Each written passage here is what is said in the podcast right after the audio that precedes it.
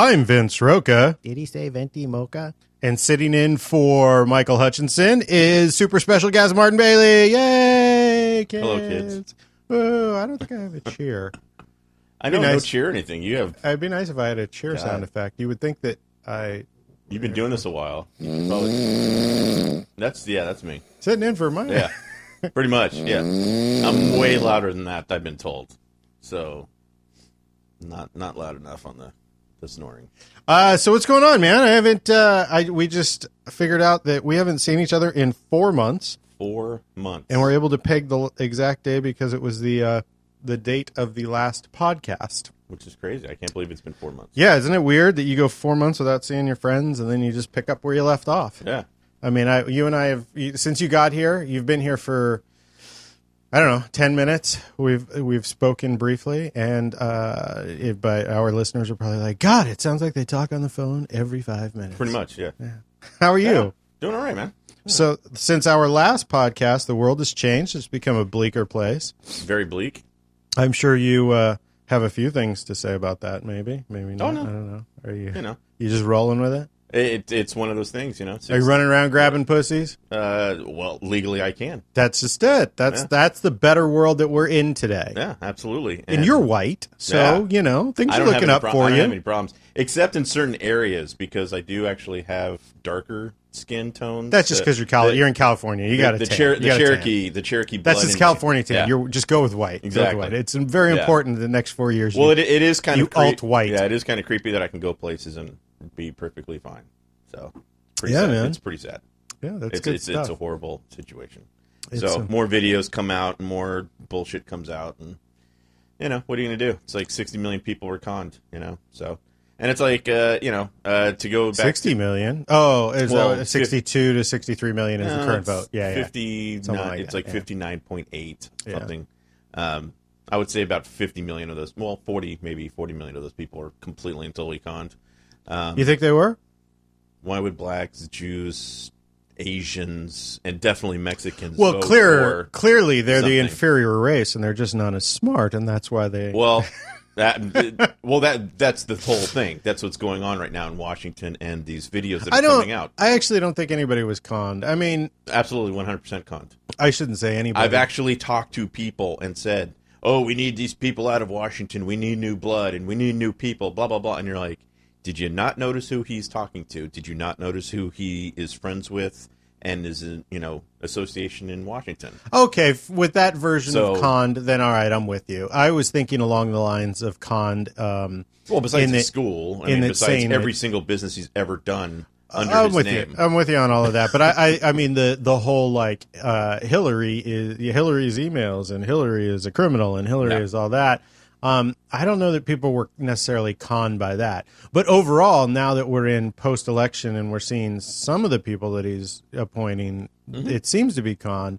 Although this uh, Breitbart or Brait Breitbart guy Mm-hmm. Bannon. yeah, Bannon. Bannon, he certainly doesn't seem like you know typical politician. And so he was there the entire time. he was there the entire time. The but- entire time. So but he's like right certainly there, he's right- certainly uh, flesh fresh blood in the political system.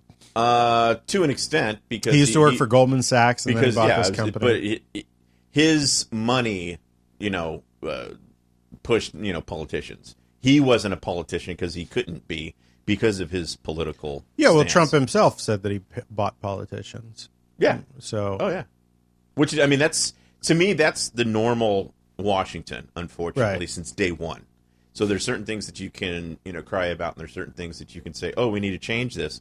That's just how, unfortunately, that's just how it is. Mm-hmm. Un- until our political system changes, which Trump might be able to do.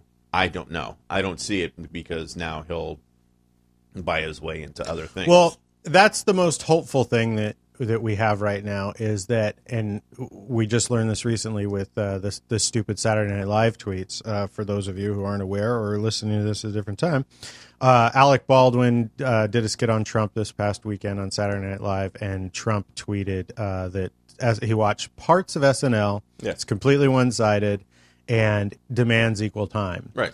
And this is very confusing because he doesn't, I guess, understand the First Amendment or equal time only No, applies to an election. And he, he said in his tweet he only watched parts of it, so how can he say that it skewed one side when he didn't watch the entire thing? Because he didn't watch the skit that was about you know uh, the bubble, Yeah. um, the the uh, leftists living in a bubble and not understanding what the rest of the country is.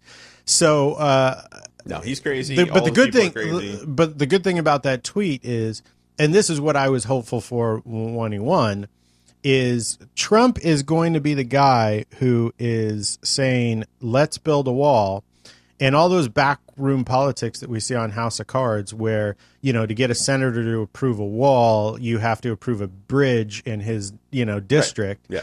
Um, I feel we're going to see Trump saying and tweeting and going, "This motherfucker from Texas Yeah. wants me to build a bridge so Right. he can put up a wall," and I'm hoping that exposes a lot of shit Absolutely. No, absolutely. on both sides because I think Trump. Well, I know Trump reacts before he thinks, no, so way before. he will burn Republicans as well as demos. Well, which he's done. I mean, He- which right. kills me, which he's done for the last thirty years. So it, what kills me uh, is the Republican base is just like, oh, we have a new leader and we have a new king and Hillary deserves to be in jail. Blah blah. And you're just like, every single thing that Donald's done is out there.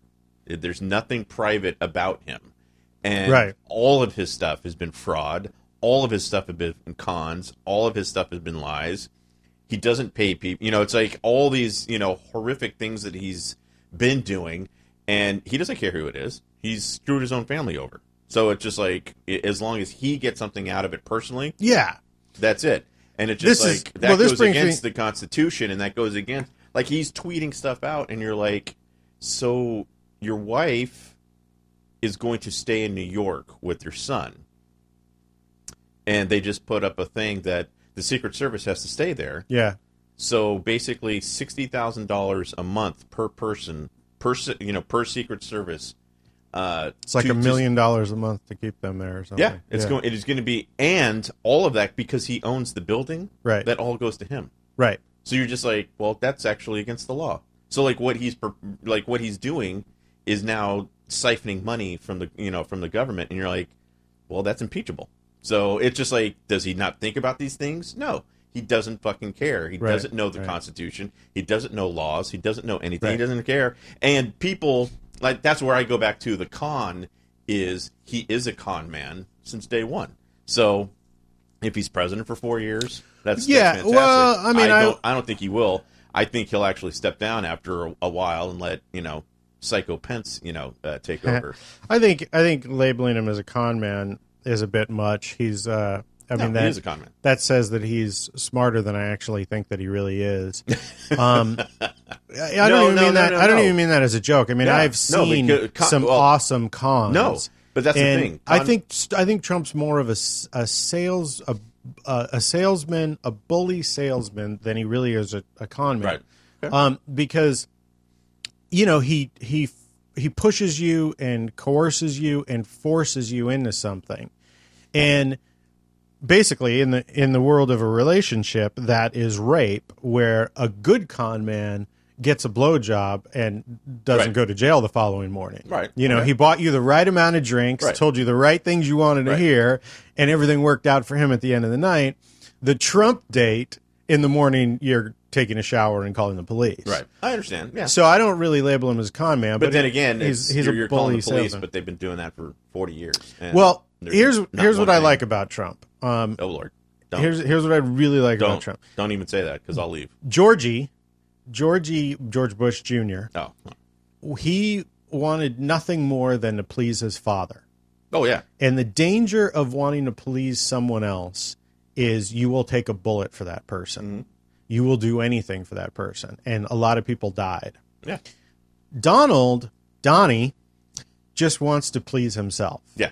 Donnie, the thing that Donnie would love more than anything in the world is to replace George Washington's face on the $1 bill. Yeah. No, So Donnie is only concerned with looking good, being popular. He he wants to leave in four years, which I don't. He's not going to last longer than four years because the people who voted for him are going to realize that it wasn't the great white hope they were hoping Yeah. for. Um, but in four years, he wants to try and walk out of that office and say, you know, my numbers were tremendous. I was Right. the most popular president we've ever had, and Right. all of that. He wants his face on on currency. yeah. Well, he's not willing to take a bullet like Georgie is to please someone else. So I I feel like Trump is going to try to please everybody in an effort to try and be the most popular Right. president. Yeah. And you know, he's already changed his mind on things like Obamacare, on some of Obamacare, and on you know putting Hillary in jail, and the wall has become a fence. So things are teetering, and this is why his his uh, alt right movement is not going to reelect him in four years. Um, but I feel like you can count you you can predict and you can count on someone who has their own interests at heart.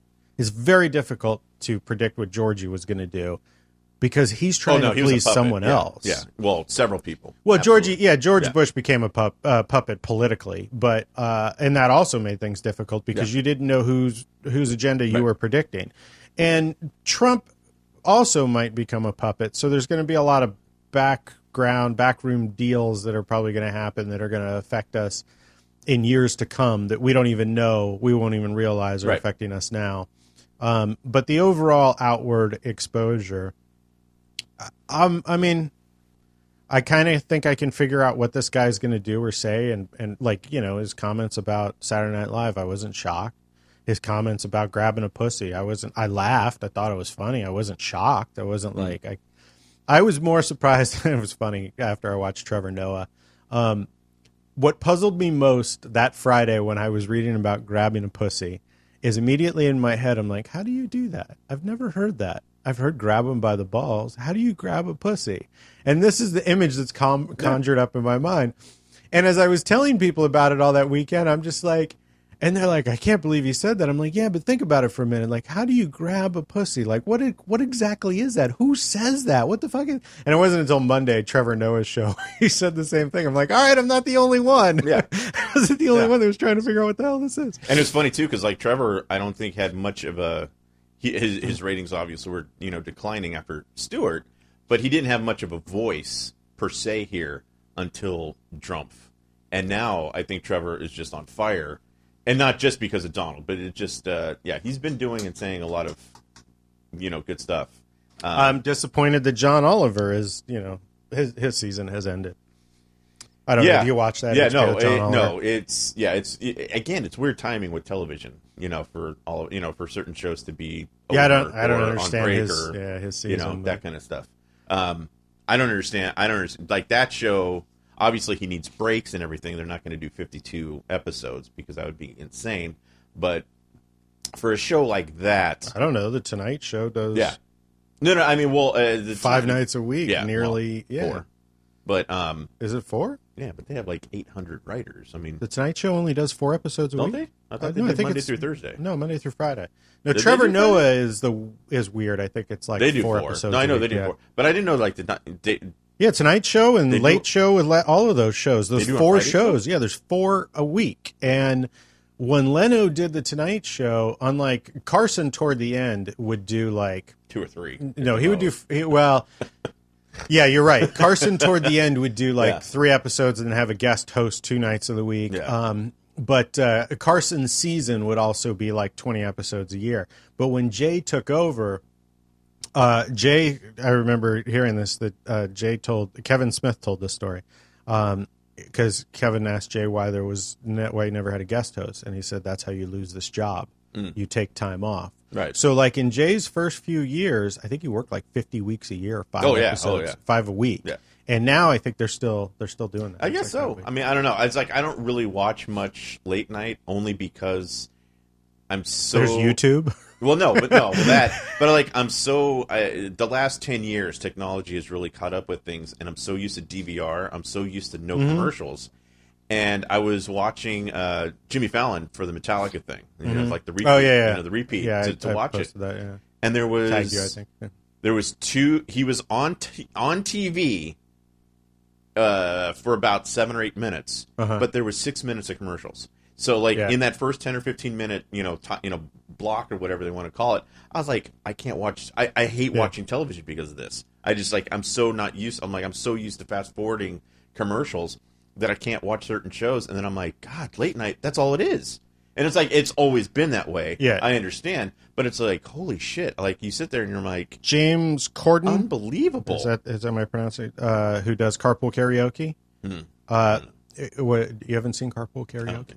Oh my god! I, He if does it's it not, with- if it's not an, you know me if it's not animal videos. I mean, I already posted an animal video, and I'm It- like the three carpool- hours. the it took me, carpool it- it, was three hours the other day of animal videos on YouTube. Yeah, it's too much. You got to watch. You got to branch out. I was done. I was just like, I watched one, and it just kept scrolling. It just kept going. Oh, Uh, you want to see more of this? I'm like, yeah. so James Corden does carpool karaoke, which is epic. Um, recently, he did it with uh, Red Hot Chili Peppers. Oh no. I don't know. Uh, Car- carpool karaoke is he drives around with an artist. In Right. this case, Red Hot Chili Peppers. I've seen. Okay, I've seen. he sort of and I've seen- interviews okay, them. Yeah, yeah, yeah. He turns on the radio and Okay. they sing that group's Right. song. So the Chili Peppers Okay. sang like a whole repertoire of stuff, like these little snippets of it. But I've it was it it's and seen- awesome. yeah. It's just in a car. Right. And then he pulled over on some person's. This is there is no way that this was scheduled or planned or whatever.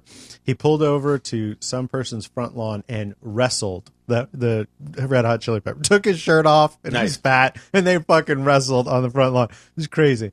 Uh, it's good stuff.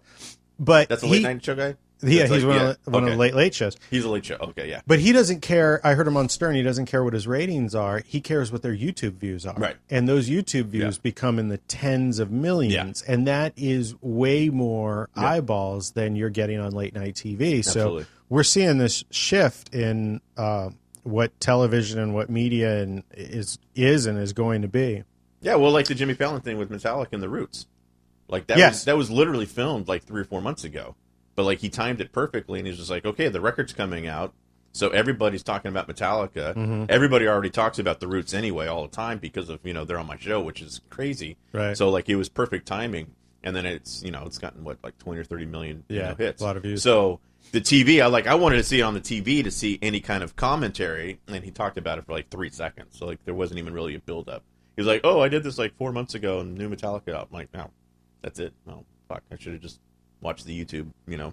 Right. But that's the thing. There's certain, you know, and like that's said, how there's so like I don't watch. Saturday Night Live anymore. I see Yeah. it comes up either in my feed or on my YouTube feed, I- and I just we watch just those clips. I uh, DVR'd Kristen Wiig on Saturday Night Live.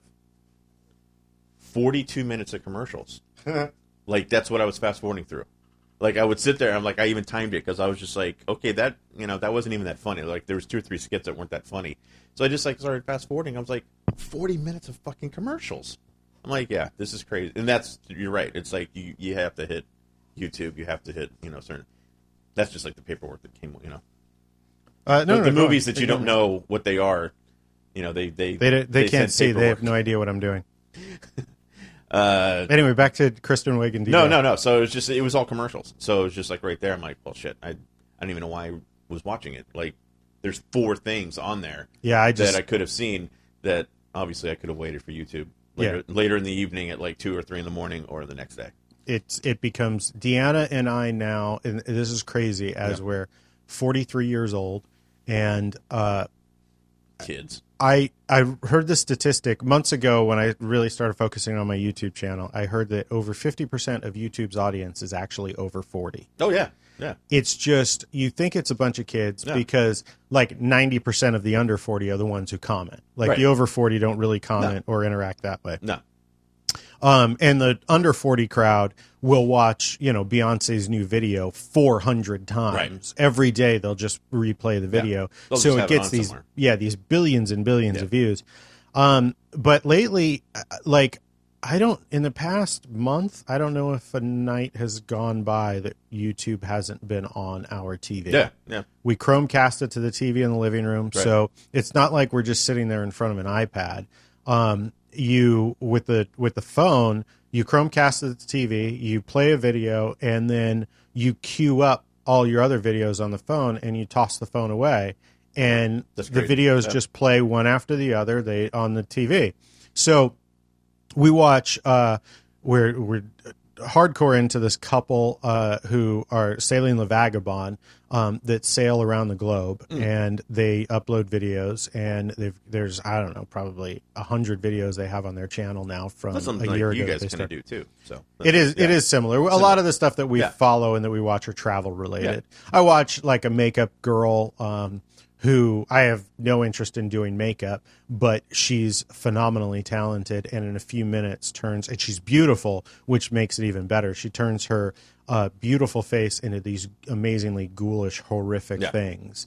Um, and uh, and I, I mean, I say that because if she was, you know, butt ugly and you know had a hunchback, it would be easier to go. Well, of course she's grotesque now, but she's this beautiful Swedish model and she does these great, amazing makeup.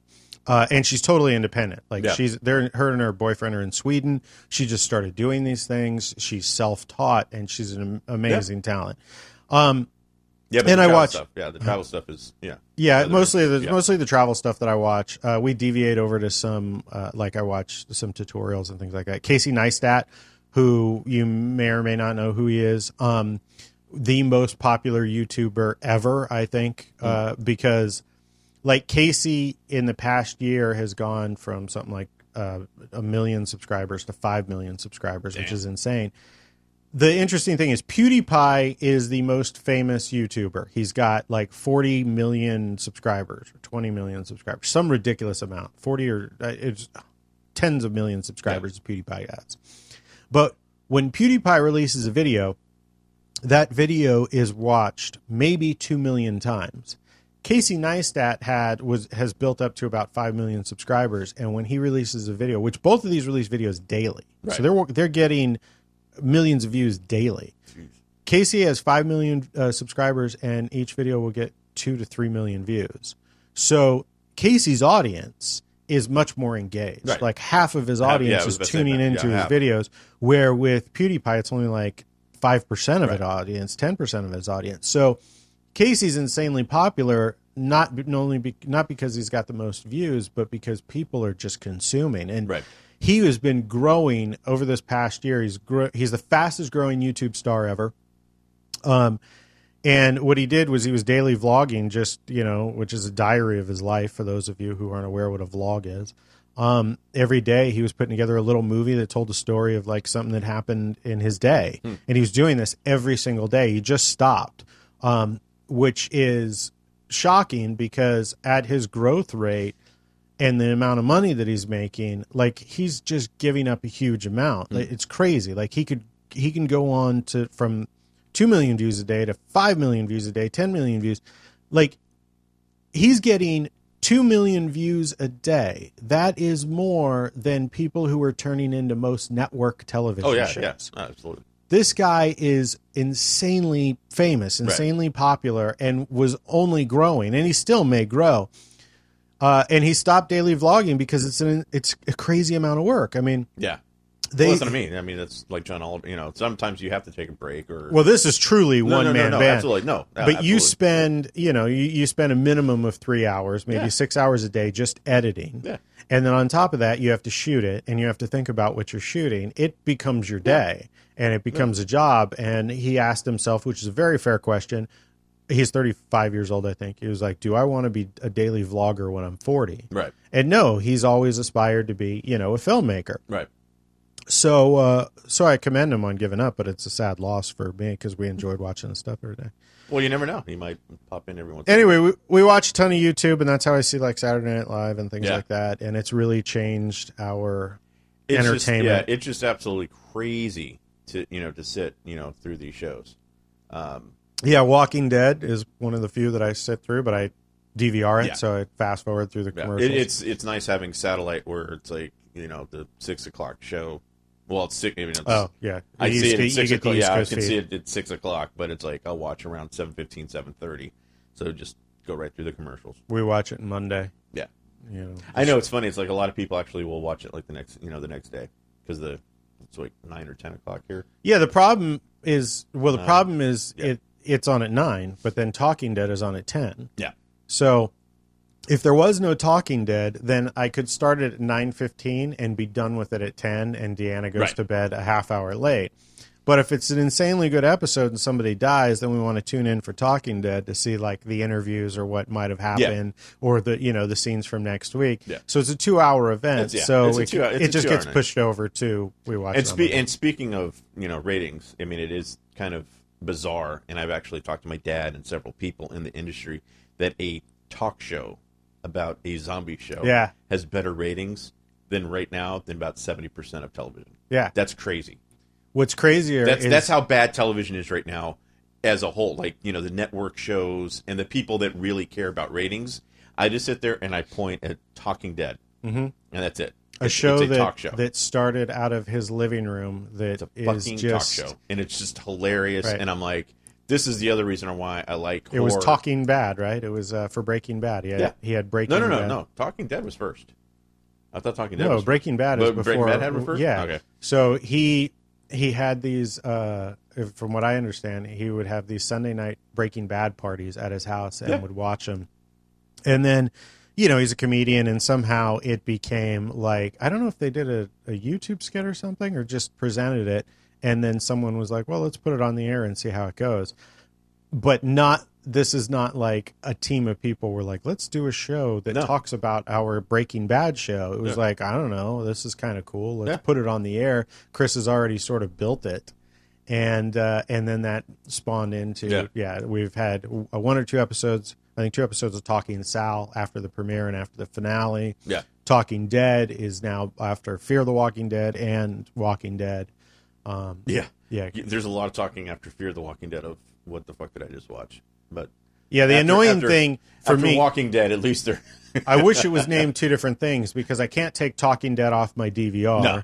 Yeah. And I got I already took uh, Fear the Walking Dead Yeah, off the DVR. And uh, I, you know, these episodes come up, so every fucking week I have to delete the ones that are Fear the Walking Dead. yeah. Anyway, Especially what kills me is like when they start. I mean, it's it's a serial, so it's just like why would you throw out there like episode five and then episode like eleven? Those are like the repeats, and you're like, what the fuck, dude? I'm like, that doesn't mm-hmm. make any sense. And I'm like, nobody's watching the show anyway. right? I'm like, that's why. but no, but it's just like at least when you see Walking Dead repeats or whatever, AMC will do show one and two, or one, two, three, four. Right. You know, they will do a block of at least it's a continue because it's a story. It's a continuous story. But uh, yeah, Talking Dead is you know, I think Chris, you know, they do a good job. I mean, it makes it interesting. Speaking of uh, amazing ratings, and uh, try to hold back your uh, emotions here and just talk about the facts of ratings. oh Lord, Uh, Duck Dynasty's canceled. yes, it was a beautiful thing. Yeah, Duck Dynasty's last episode nobody will be in like I mean- April 2016. But it went from 10 million views, it was- which was the highest was watched show ever on cable when Yeah. it was at, at its peak. I think t- Walking Dead has probably eclipsed that. I don't know, but it was it was a, a juggernaut. It was an amazing thing, and it's down to like a 1.5 million views a week now. little yeah, Um, a little less than that. I mean, It, I mean, the show isn't funny like it was, you know, at the height of its game. It's no longer. It's really lost lost its authenticity, and that's why it's lost ratings because it's no longer the quips of these hicks. It's Yeah. these hicks putting on the song and dance show. yeah, Um, But uh, to tie back to Trump for a moment, you would think. I mean, Phil had all those things that he said about you know gays and his alt right, you know, thoughts, and they're a Louisiana family. Um, but and Trump just won, but clearly nobody wants to see this family on TV anymore. no, So it's weird. You would think that in a Trump win, that the ratings would be stronger for a show like Duck Dynasty. Yeah, you'd think that. I mean, I don't know. I mean, I think a, I think a lot of a lot of that form of racism and a lot of that form of uh, stuff.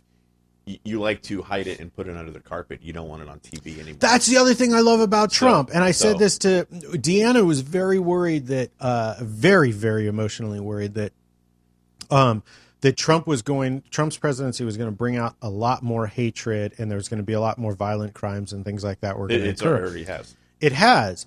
I I feel I think that that is fantastic because there is nothing worse than a closeted racist. The moment that that woman in North Virginia or in, uh, not North Virginia in uh, West Virginia, North Virginia. yeah, I was in North Okay, Trump, Dakota. settle down. Yeah, I know. The moment that woman in West Virginia made that tweet that Michelle Obama was a, an ape in heels, Yeah.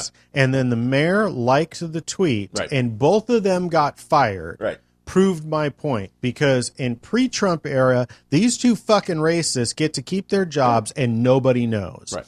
But in post Trump era, they get out there and they open their fucking mouths, and we find out who these fuckers are, Right. and we take care of them. Right. And The- that's- awesome. Yeah, the, I mean, but the thing is, there there were like watch groups. There were people that uh, were out there looking at these tweets and everything, and like you said, and like you were mentioning before Trump, nobody really cared as a whole. So Right. somebody in that community might have said something. It Well, might have that's got true. a bunch of hits. It might have been like a boo-hoo story. Right, on, now you it's know, a hot Facebook. button topic. Now, now it's just kind of like, well, fuck that person Right. you know, fire them, and hopefully they never work ever again, or they literally have to move into the KKK camp, you know, to to live. Um. Anyway, back to ratings, which we derailed back to Yeah. our original topic, and uh, the I I don't know how you well you're probably aware. Yeah. Um, the Academy of uh, Motion Pictures Arts and Sciences Okay. has uh, taken away some of the voting rights of the older members, Yes. and this is uh, this is actually a good move. Yes. Really, it is to uh, stop the whitewashing of the uh. Academy because when you have, if people aren't aware, uh, back in the days, and the Weinstein's were very astute to uh, uh, jump on this. Um, the Weinstein's had figured out during the Shakespeare in Love time Yep. that uh, a Several ton. Yeah. uh, Weinstein's, I think. Yeah. Well, the Weinstein's they were were, really the pioneers Oh, God, yeah. of.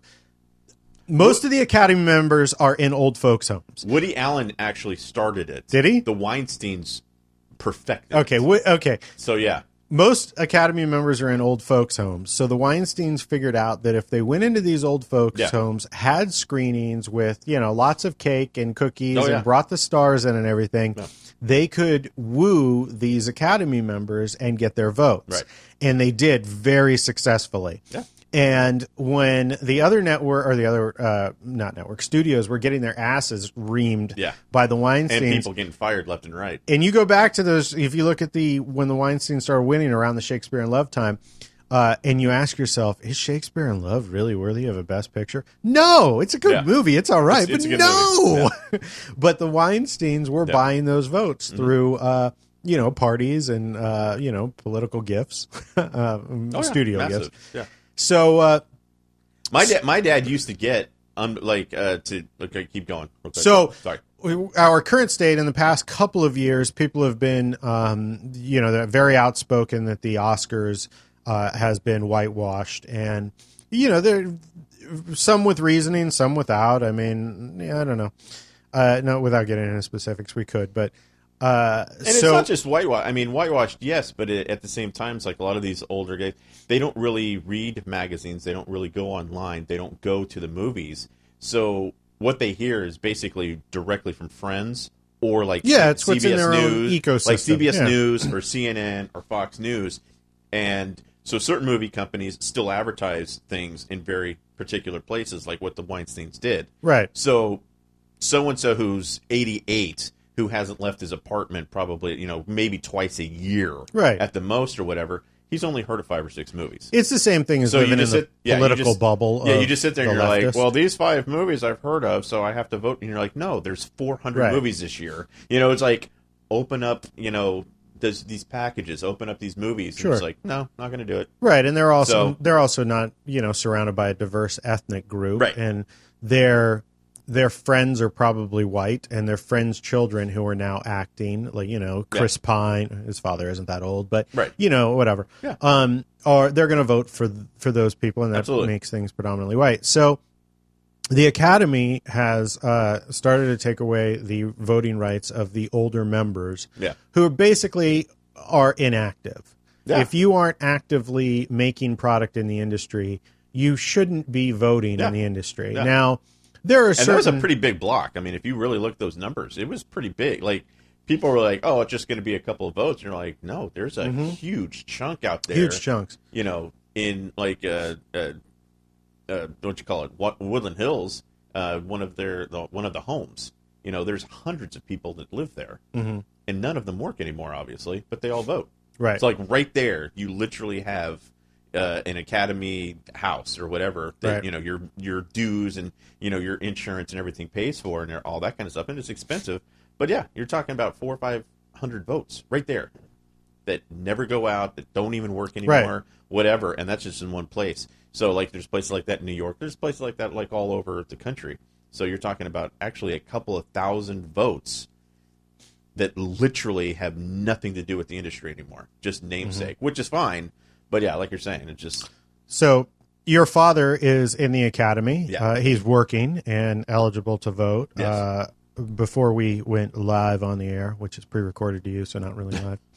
uh, but uh, we were we were talking about that. Your dad used to get everything, and now sometimes like a movie such as Arrival may only go out to select people, Yes. may not make its way to your dad, uh, which is whole, very interesting in the whole landscape of getting rid of some of the older voters. yeah, Although you've there's a stack of movies in front of me that we'll chat about in a moment, but uh, what'll happen though is more diverse movies I think will come to your dad. yeah, which then causes the whole Weinstein wooing the older people effect. You've got these diverse movies wooing people, Right. and then the studio flicks like Arrival, Arrival, if they want to compete, have to come back to your dad. Yeah. So I think we're in this like wave of maybe not this year, but next year. There's going to be a bunch of studio flicks going. What the fuck happened? Right. How did the Beasts of No Nation win? Yeah.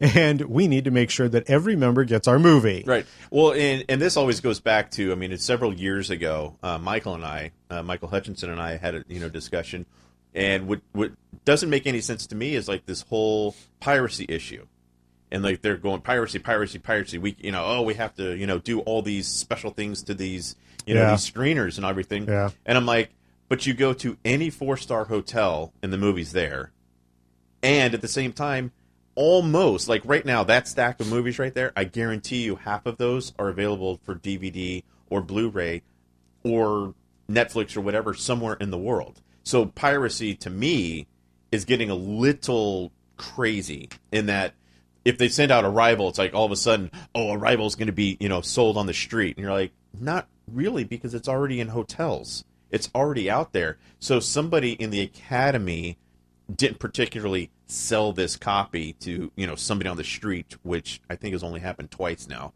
uh, which is unfortunate. But at the same time, it doesn't happen.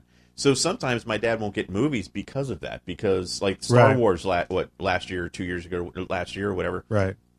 he didn't get that because Disney and everybody was freaking out that it was going to be on the street. And I'm like, it's already in the fucking hotels Right. a professional like yourself, you know, because you're in editing Right. and everything, you can figure out from Radio Shack how to take that movie off of you know the hotel for, Yeah, there's other for ways. nine ninety nine or whatever. No, I'm just saying that's the basic. Let alone Yeah. let alone uh, going into a movie theater and stealing it. It's just like this is getting a little ridiculous. So what what upsets me somewhat is that friends of my dad will get the movies, hmm but my dad won't get it. So you're just in there like, what the hell? It's like, what is my dad's? You know, is he selling this shit? I'm like, or do they think that the actors are actually selling this stuff? So you're just like, it doesn't really make sense, and it is really bizarre.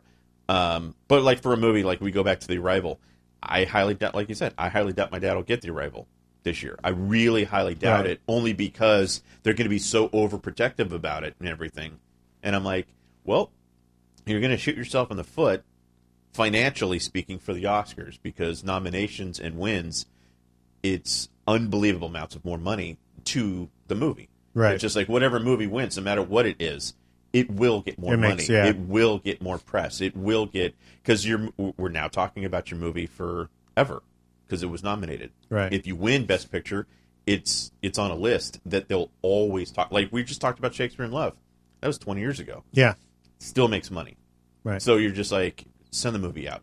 You know, it just doesn't make any sense. Well- It- to me, that kind of stuff doesn't make any sense. And the smaller movies, the diverse movies, the you know, the movies that you've possibly never heard of or whatever, sometimes don't get those don't get sent out, and then they cry about it afterwards.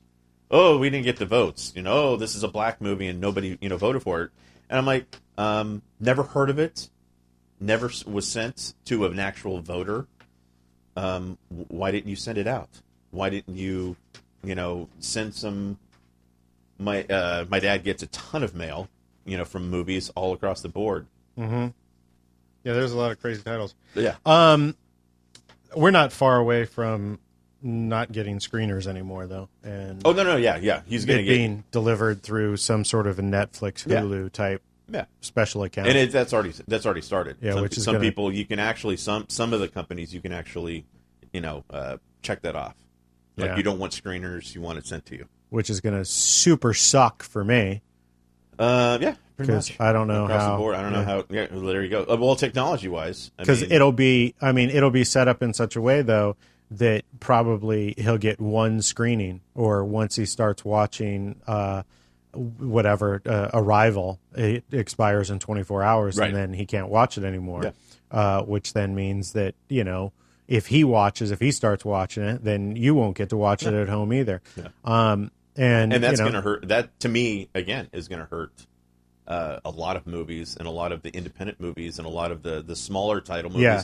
that want to go that route and be technologically advanced and cool and hip, and then all of a sudden when they start nominating movies and it's like, oh wow, it's ten movies that are right Warner Brothers, Warner Brothers, 20th Century Fox, Universal, Universal, Universal, Universal, and one independent movie that somebody might have heard of. yeah You know, and I think they're gonna, you know, they're, Also- they're gonna kill themselves. I feel like the uh, one of the biggest triggers for a movie winning is you go home. um, uh, So many people in Hollywood are not from Hollywood.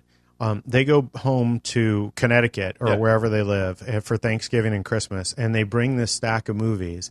And mom says, "Do you have anything nice there? Anything for the family to Right. watch?"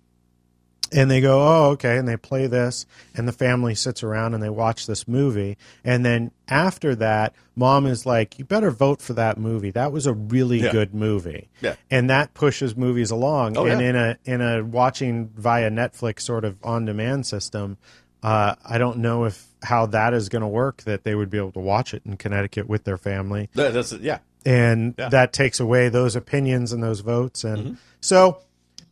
We'll see. I mean, thi- there's I mean, nothing I I, think- can do about it. I think that's years away. There's going to be certain movies, like I said, there's already certain movies that are that are- that are that way to certain voters, but uh, I, I just don't see screeners, at least in the next five or six years, not going that route. Uh, just as long as you know technology doesn't you know surpass. Um, but you know, and like you said, like when it comes to gifts and everything, to go back to like the Weinstein's and what they used to do and get away with. Um, some of these movies now as we're looking at the stack it's literally just like a little piece of cardboard with the dvd in it with Oh yeah, these are sometimes they don't even have names on it like last year there was three movies that didn't even have name it was just the name of the movie on this like green piece of cardboard sleeve Yeah, if you've never seen screeners, Now- they're very eco-friendly. They're not like what you Now, buy in the years ago- in the in Best Buy. Yeah, years ago when it was VHS and when DVD was first really, you know, hitting, um, my dad used to get gifts because it would be like five Warner Brother movies in a two hundred dollar Warner Brothers bag. But it was just like, oh, this is just a carry on bag, you know, for your movies, and you're like, no, that's completely and totally a gift. And so some of them were Here's a spa weekend in Napa. so yeah, so some of it was actually pretty funny, um, and some of it was just kind of weird because they would send like you know like Braveheart came on VHS with like four Warner Brother movies that you've never heard of, you know, in a nice, really nice wine you know box thing, and it was just like this is just funny. All right, let's So see we gifts can. are always hilarious. Let's see, we're uh, 43 minutes in. Oh, okay, so good. let's see. Uh, let's see if we can get through this. Get some of these out. um, Sony Pictures Classics Equity. Any ideas? no clue. Yeah, I have no clue what this is. Uh, I've never heard of the director or actress or anybody who's. It's uh, for your consideration for Best Picture. Let's see. Is there anything here that says what it is? Oh, Equity. Yes. A female investment banker fighting to rise to the top of the corporate ladder at a co- competitive Wall Street firm navigates a confer- controversial tech IPO in the post financial crisis world where loyalties are suspect. Regulations are tight, but pressure to bring in big money remains high. Yeah. Um, yeah, okay. Wells Fargo. All right, it might be good. Who's in it? Um, Throw out a name or two. Anna Gunn is the best actress, and then best supporting actress Sarah Megan Thomas and Alysia Reiner. Best supporting actor James Purefoy. No idea. Yeah, I have no clue. I don't know. That's cool. Is. All right, Yeah. that'd be fun. See, like this, this is like the fun, the the fun part of actually the screeners that come out. Oh, it's Uh, finding the gems, finding yeah. the one where like uh, what was the cancer movie last year that was so good? Yeah, the Uh, me, uh, me, Earl, and the, me, Earl, and the Dying Girl. That I there's no way. I didn't even want to see it in the theater. Without- no, I'm like, oh, that I didn't even. you know, I didn't know what the trailer was. There Yeah, was, was no like, way mm. in my life I would ever have seen that movie or known that movie existed without Yeah. the screener showing up. Um, the Hollars. This is The a Hollars. yeah, the. Hollars. Yeah, no idea. Hollars. Uh, John Hollar, which is Oh, John Krasinski. Mm, okay. A struggling New York City artist is forced to navigate the small middle American town he left behind when news of his mother's illness brings him home. Hmm. Back in the house he grew up in, John is immediately swept up in the problems of his dysfunctional family. Yeah, hilarity ensues. Whatever. Yeah. All right. Yeah. That's that's the hollars. So my dad, uh, Ah, again, is an act- my mic. my dad's an actor and he gets all the Oscar stuff and he gets about any anywhere from 60 to 100 movies, you know, sometimes more, sometimes less every year. And I will usually put a stack of about 10 or 15 of them that I've never heard of before and basically in one or two nights I will give each of those movies about 15 minutes of my time. And like you said, it's it's the gem that I'll, I'll keep watching obviously or I just want my 10 minutes back and me and Earl definitely, I think, uh, got a bunch of people last year. I don't remember anything else from last year, like gem wise. It was just like there was a lot of There was a lot of shit last year. yeah, but it, there was a lot of stuff, even like with big people or you know big you know names or faces or whatever, and you just Well, last there- year was Hateful Eight. Yeah, no, no, no. I'm, I'm saying like the little movies, like just like Oh, the movie, you know, oh, the, the tiny little movies. It's Okay. like so and so's in it, and you're like, oh, okay, whatever. I mean, they wrangled, you know, Susan Sarandon to be in a movie, not her, but I'm just like, whatever. Right. So you watch ten or fifteen minutes, and you're like, what? What the fuck is this movie about? Like, I, it's like I have no idea what the movie's even about. Right. You need to at least do something in the first ten or fifteen minutes, no matter what it set is, up. to uh, to get me to you know to watch it or whatever. The But- as we were talking earlier about the landscape of television, the landscape of movies has completely changed. Yeah. Studios do not make, you know, the hangover. They don't make, you know, 10, 20 million dollar movies. They don't make No. the the proposal. They don't make romantic comedies anymore. They don't make little movies. Uh, they make enormous tent poles. Yeah. It is up to uh, if you want to make a movie like The Hangover, you got to find the funding somewhere Yeah. uh, and then and get that movie made, and then you get it distributed by a studio. But you know, it's a struggle. It's Yeah. a struggle more than it ever has been. Which the irony in it is, it's easier to technically make a film than it ever has been. Yeah. But it is harder to make money off of a Right. movie than it ever has been. And- um, Kisses and Caroms, I just made available on YouTube for free. Right. It's got uh, right now it's over a hundred thousand views. I think is where it is. Um, I think I've made like two hundred dollars off of those hundred thousand views, and uh, I'm not upset by that. Right. But you know, it was a seventy. By the time all was done, all was in. That movie cost seventy thousand dollars. A seventy thousand dollar movie to make two hundred dollars on YouTube. There's Yeah. you can't like you can't do it. Yeah. And you can say all that you want. I mean, people who are listening that well, but Kisses and Caroms sucked. That's not the point. Right. Like Woody Allen's first film sucked, and go back and watch Hitchcock's first films. Those things fucking sucked. um, an artist needs to be able to make something, put food on his table, and make something else, and Yeah. continue to grow. Continue to- and yeah. if you if that artist cannot make their next movie, they're never going to grow, Yeah. and you're stuck in this world of Captain Fantastic Part Five. Yeah. And if you're happy in that world with Star Wars Part 19, that's great. And I love the Star Wars movies. Yeah. But, But I you need other love me. Earl and the Dying Girl. Yeah, but you need other things. I love, is- it you is- know, it is really, really bizarre looking at this stack of movies and seeing there's 20, let's say there's 20 movies there. 18 of them cost less than $5 million, and then the other Oh, ones yeah. cost like 500 million. There's like literally nothing in between. Yeah, There's, there's no, yeah. there is almost no movies in that 30 to 60 million dollar range um, out there. And if it is, it's a freaking miracle, you know, to, to get that going. This is the other moronic thing. So I'm holding a screener in front of me, and as you just said, it is very limited packaging. You basically have a DVD with uh, that has the name, the total running time, which a lot of these don't even have Yeah, the no, running time, which is annoying as hell Oh, because you're like, I don't know how long this movie is. Uh, and then it's in a little cardboard sleeve with the name on it, and you flip it over, and it says for your consideration, best picture, best director, et cetera, et cetera. Then they include a sheet of paper, and the sheet of paper has the synopsis on it. Right. Would it have been that difficult to print the synopsis on the sleeve yeah, no, of I know. this Some DVD? of them do, which is, is Some do, but Yeah. most do not. Like you've got a bunch of ink here. You already got out the pen to write for your consideration best picture. Yeah.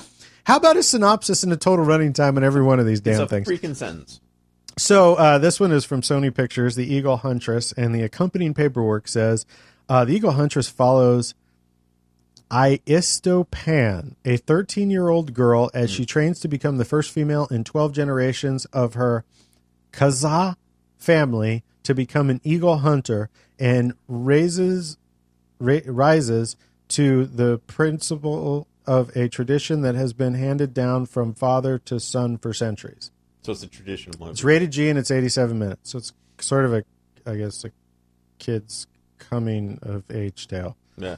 Um, directed by Otto Bell. Um, yeah, produced by nobody that you know.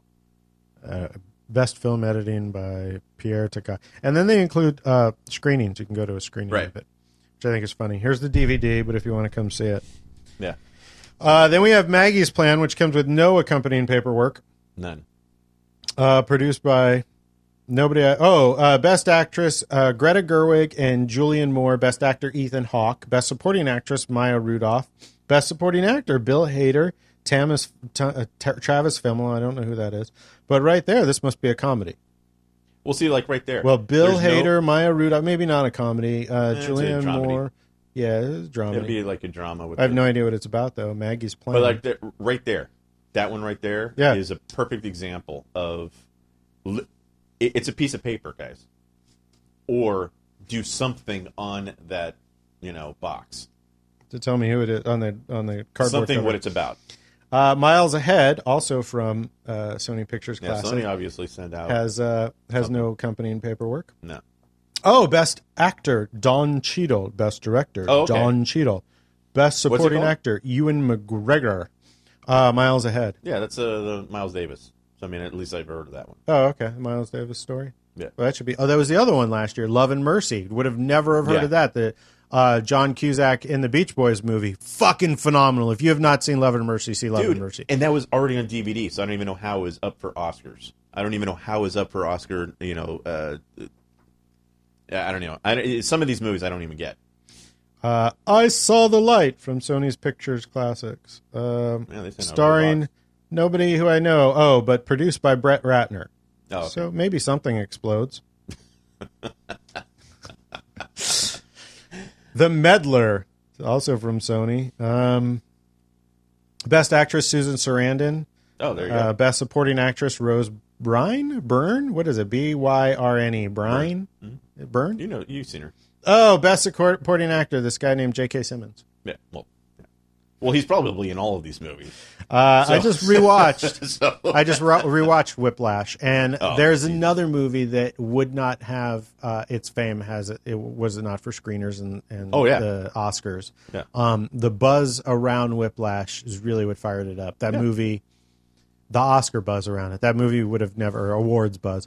Uh, I don't think anybody would have ever known what it was if No. that was just released in the theaters. And, not at all. uh, and phenomenal movie. Yeah. Phenomenal. I, I God, I, I watched it last night or two this past week, and uh, and it's I couldn't. I was like, my God, he cusses a lot. yeah, Jesus Christ! yeah. Like he's a he's a monster. even I was sitting there going, like, rein it in. You don't need to drop that many f bombs. We get from your you know, like Yeah, your performance, and it's not J.K. I mean, it's a script or whatever, it, or it just felt organic. But You're a, I was a you're a little like, monster, and we know you're a monster. But holy shit! yeah, it was it's a little crazy. like, and the weird thing is, is there's no nudity in that movie. There's no overt sex. There's no violence.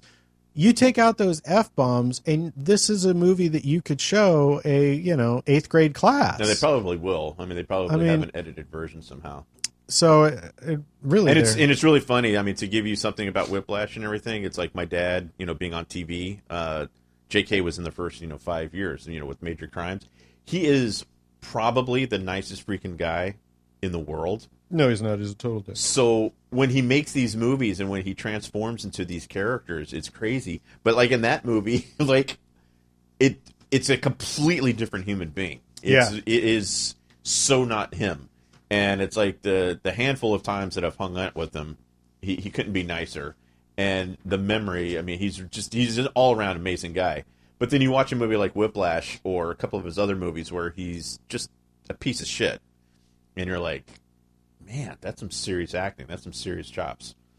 So it's good that he always acts. I mean, we everybody jokes about it that he works all the time and you see him in everything, and you're like, well, because he's good. so it's good for him. Um, I know Sausage Party sent out the paperwork. Yeah. that's hilarious. yeah, no, that, that's hilarious. We'll That's- talk- that's- that- that one's funny, like- that. Um, What I don't even know why they would send out paperwork, but it it has to be a joke. Like it, they had to be well they had to be sitting there getting There stoned and just doing it. So there's a screener for Sausage Party, um, which I'm hoping wins Best Picture. Uh, let's. I haven't seen this yet. Uh, they're putting themselves out for Best Animated Feature and Best Original Song. You know, probably stands a chance. Uh, song. I, I haven't heard it, but It'll be nominated for song. animated movies often do. Um, but the accompanying paperwork with it, uh, Columbia Pictures and Anna Annapurna Pictures or whatever are proud to present you with the enclosed screener of Sausage Party for your consideration. Uh, Sausage Party is uh, R-rated CG animated movie about one sausage leading a group of supermarket products on a quest to discover the truth about their existence and what really happens when they become chosen to leave the grocery store. Nice. Now, I love this. You and your guest are invited to join Seth Rogen for the following special screening of Sausage Party in New York. Uh, and then uh, it, it goes on with the address in New York. Uh, but then it says, oh, this is what screwed me up. Okay, in New York. But then it says London, W1D 3DH United Kingdom. Oh, they fucked this up. When I, I thought, I was like, they're really asking you to come to a screening of Sausage Party in London with Seth, Seth Rogen? Like how many screen how many Academy people are going? But I guess it's New York and they just screwed up on that line.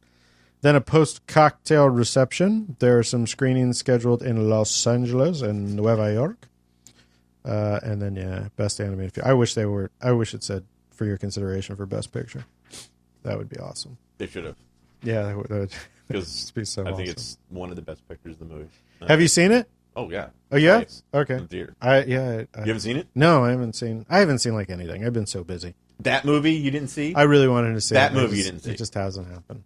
Dude, that movie was made for you. I know. I mean, come on. I know totally. You know, it it started. Uh, it. I heard this. I, I was listening to Jonah Hill on Stern, Yeah. um, and it's It was, actually it was a stoner joke about Yeah. ten years ago. yeah, ten years ago. It was it was sort of his. Uh, he threw it out there, Yeah. and then left it, and he he absolutely wants no credit or anything like that. He was just like we were just spitballing, And then Jonah and and then uh, praised not the Jonah, shit out of uh, Seth and Seth and partner. Evan, who uh, like ten years later the movie's being made, and Jonah's like, "Really? You're still you're still working on You're still that? working I didn't that." even know that was a Yeah. thing." You know, Yeah. like, um, and praise their work ethic that these two guys, you know, just fucking work the shit out of something and They work like it's crazy. done. It's it's ridiculous uh, the stuff that they And do. his take on it is, uh, this is from what I heard Jonah Hill say.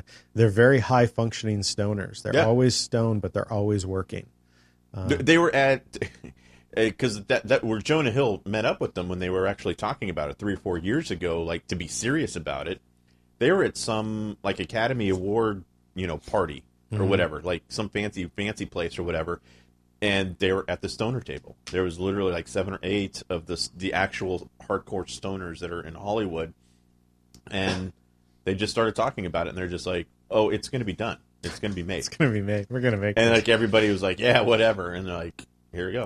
uh, we have. Lo- uh, hello, my name is Doris. Um, No, I don't think I've heard of that one at all. um, Honestly, I think Sausage Party is the only one I've I've heard of that you've thrown out. I, I don't know who the director is. Oh, best actress Sally Field. That's the only name that I recognize on here. Mm-hmm. Hello, my name is Doris. no idea. Oh, I think I might have seen. There's a thing trailer. inside. I think I think I think the I think those have a little. After a lifetime of being overlooked and ignored, a woman of a certain age, Sally Field, finds her world turned upside down when a handsome new coworker and a self-help seminar uh, that inspires her to take a chance on love. And hello, my name is Doris. Okay, No, I can't watch it, but all right. Why can't you watch? No. No. You don't like movies from a woman of a certain age? Oh my god, that was, Uh, a good- that was a good one. That was funny. Long Way North. This is uh, from Shout Factory. Uh, directed by Nobody I Know, produced by Nobody I Know, and co production with Nobody I Know. Synopsis Long Way North is set in the late 19th century St. Petersburg, Sasha. Oh, I'm sorry, St. Petersburg, period. Sasha, a young girl from the Russian ar- arist- aristocracy, aristocracy, uh, dreams of the Great North and anguishes over the fate of her grandfather, Olinkin, a renowned scientist and Arctic explorer who has yet to return from his latest expedition to conquer the North Pole. Yeah, whatever. That's another one. It might be good. idea. Might not be. Who knows? We'll see. Yeah. Uh, the Neon Demon. Yeah, I want to see this. one. Uh, oh, you know what it is. Um, What's the guy who made Drive? It's you know, it's like Oh, it's the okay. weird. It's the weird. Oh, best actress in a leading role, Ella Fanning. Yeah. From Super 8 people. Epic. Way better than her sister. Yeah. She is. She Oh, really is. I mean, Absolutely. have we even seen Dakota in anything lately? No, she's Ever? in college or something somewhere. No, she's older than that. I thought she was in college or I think college she's- married or I don't know. I think she's way older than that. I don't know. Uh, best supporting actress, Jena Malone.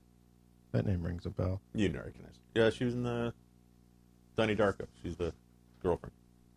Uh, I think there was paperwork for There her. could have been. Say not. No. Maybe not. Um, Oh yeah, right here. Um, and I guess is it in? Uh, yeah, it's it's the you know it's the what you When aspiring model Jessie moves to Los Angeles, her youth and vitality are devoured by a group of beauty obsessed women who will use any means necessary to get what she has. The Neon Demon stars Ella Fanning, Jena Malone. Yeah, but, uh, yeah, continue. Con- yeah, okay, it just lists a whole bunch of names. Yeah. Um, directed by Nicolas Winding Refn and co written by uh, Nicolas Winding Refn? R E F N. I don't know. There needs to be a vowel between that F and N. Yeah, exactly. What the fuck? How am I supposed to pronounce that? Learn English, It's like people. produ- it's produced and made by the people that did Drive. Holy shit! This is Amazon Studios. Yeah, That's an Amazon movie. Yeah. This isn't. that was in the is, theaters. It was in the theaters for like a week or two. This is Am. This isn't even one of the uh, old school studios. This is a new a school new, yeah. studio. I wonder, can you watch it on Amazon then? I have no idea. Hell or High Water. That's the one. That's This is uh, actually this is the one one of the few of those thirty to sixty million dollar, like the, you know one of the three or four that are actually out every year. This is one of them. you were going to go see this yesterday. I was actually making plans to see this, and then it was in the box. So it's So this is the movie that. Uh, uh, okay, so it stars Chris Pine and uh, Jeff Bridges, Ben Foster. Um, I think Ben Foster is getting really close to being on a list of I'll see anything he's in.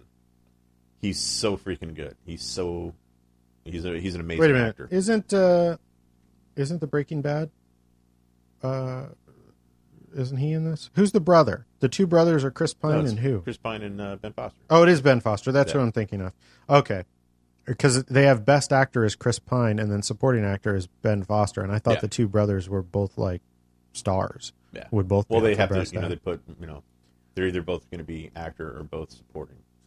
So Uh, so this is the movie about uh, two brothers who plan a bank robbery in their town. yeah, Um, and they've always had problems with Bridges or Bridges knows the family kind of thing. So yeah. So it looks like it's uh, it looks like that, that's the one that like I really wanted to see. Like I want to see that in the theater because the sound and you know it's going to be violent. And I'm like, yeah, fuck it, it's free. uh, that's pretty much where I come from. Yeah. Um, Eye in the Sky. I wanted to see this. I wanted to see that. Oh, you know what But this like in San, too, in? Santa Clarita, California, where I live right now, there's Uh-huh. two movie theaters, and I think right now there's like eight theaters um, have has trolls in it. So this movie came out. I swear to you, it was like Friday, Saturday, Sunday, and then it was already kicked out, which completely and totally sucks and doesn't make any sense because there's so many people in the industry in Santa Clarita that they really need to. Aaron Paul. That's who I was thinking Yeah. of from. Uh, he's in this. Yeah. I, I was thinking of him from Breaking Bad. Uh, interestingly, on this, they are not putting up anybody for the best actor or actress category, but they are putting their entire cast up for supporting actress Huh. and supporting actor. Huh. Uh, Helen Mirren, Phoebe Fox, uh, Aisha Takow, best supporting actor, Aaron Paul, Alan Rickman. I guess is this his last film? I think there's there's three or four out there. I'm not sure what's going to be considered his quote unquote last. So Um, you know, Yeah, last released or last actually made. Yeah. Uh, Eye in the Sky stars Helen, Helen Mirren as Colonel Catherine Powell, a UK based military officer in command of a top secret drone operation to capture terrorists in Kenya. There's terrorists in Kenya? Uh, Yes. Through remote surveillance and on the ground intel, Powell discovers the targets are planning a suicide bombing, and the mission escalates from capture to kill. But as American pilot Steve Watts, Aaron Paul is about to engage, a nine year old girl enters the kill zone, triggering an international dispute, reaching the highest levels of U.S. and British government over moral, political, and personal implications of modern warfare. Um, cool. Yeah, I've yeah, seen the trailer for it. Yeah, Looks fun. Cafe Society. It's Also, a oh, is it? Yeah. It's an Amazon Studios movie, Hmm. and uh, it is Woody Allen, which means it stars a whole bunch of people, and Hmm. stands a very small chance that it'll be good, and a very high chance that it's going to suck. Um, best just like ac- the last one. What was last year's Woody Allen movie? Like it just ends. Like for no, like you're just like watching and you're like, really? I don't it, like remember. it totally just ended on me. I'm like, this is. I mean, come on. There was like no ending. There was like no real third act. I was just like, I'm kind of intrigued. I'm like, this is kind of actually, and it's over. So I was just like, well, fuck, because it was the con man ty- kind of story, uh, where the girl. I don't. I don't even remember what it was called, but it was just like one of those things. I'm like, God damn it, Woody. I'm like, just you have to quit. You know, I- I think it's. I think it's that time where it's nice that he still is an artist and it's nice that he still has a vision or a voice or whatever. He needs to write it for other people. He really needs to just stop making it because it's like the last three or four movies have just been rather horrible. I hate most of his work. Yeah, no, no. um, hate it. Just think that it's awful. There is the occasional movie I always get roped back in because it stars so many people that I like that I'm like, well, how bad could it be? And then I watch it and I'm Yeah. like, God, it was fucking awful. But occasionally I'm like, oh, that wasn't so bad. And particularly in recent years, I'm like, eh, it was all right. It was watchable. The problem with all of Woody Allen's movies is I can't name a single one except for Annie Hall. Annie Hall, like bananas. I'm like, I like the old, old, like the older stuff. In Annie Hall, Anne and her sisters, like the way, like the Annie 70s Hall and is the movie that everybody goes to as you know the Woody Allen movie, and it's it was a big movie. It was a triumph at the time. I could see why it's respected in its slot of time, but when you watch Annie Hall today, I don't think it's any good. And speaking of screeners that we're talking about, Hmm. Annie Hall, Woody Allen personally called. It was the first time that somebody did this. He actually got on the phones and called like almost every voter and talked to them. Because my dad actually was. My dad was just like, uh, "Woody Allen's uh, looking for you," and my dad's like, "Really? Possible?" Mo-? Like he got all excited, and I was like, "Oh shit, it's gonna be a movie!" And it was, Right. and it was just like, no, he just wants to talk about Annie Hall. And you're like, oh, fuck it, I've already seen it. So it was just like weird. But it that he kind of escalated and started like the whole, hey, how about we get in these people's faces, you know, to actually see a movie? Because you look at Annie Hall, you know, it's a tiny little movie. Yeah, it It's- It's, it's two people with a couple other people involved here and Yeah. there, and I mean barely, and just, Super indie movie. and just like really almost illegally shot in New York. I mean, if you really go back and watch it, it was like some of those scenes you're like, yeah, they did- just did stole he the have- shots. did he have clearance to work on that I'm street? You sure know, so yeah, Of course, back then you probably didn't necessarily need clearance. or or even care. I mean, Nobody was- bothered you. yeah. You were running around with a film camera. uh, this is Cafe Society is an Amazon Studios release. It's got uh, Jesse Eisenberg, Steve Carell, Kristen Stewart, and Blake Lively. Uh, she just bore Ryan Reynolds' baby. If uh, anybody, if anybody cares, and that's a pretty important thing to have. Baby, you know, baby Deadpool. have some Ryan, yeah, baby Deadpool. Have some Ryan Reynolds in you.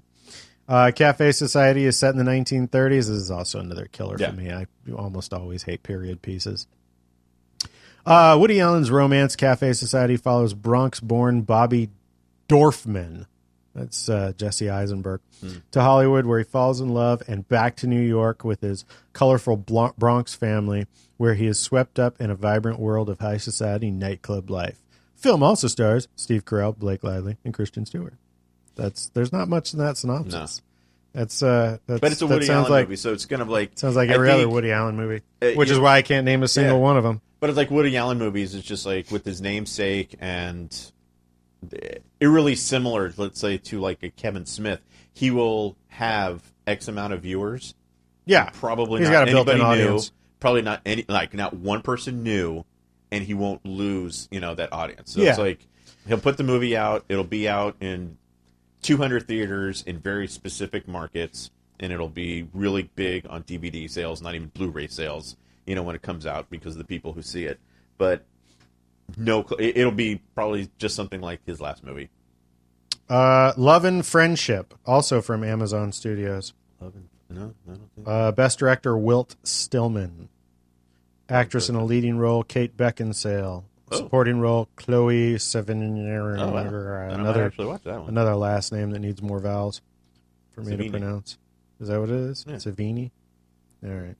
G N Y. I don't know. What You know who right. she is. I know who she is. Yeah, I know who Chloe is. I just uh, it's just, just Yeah, a it's name strange- that I don't.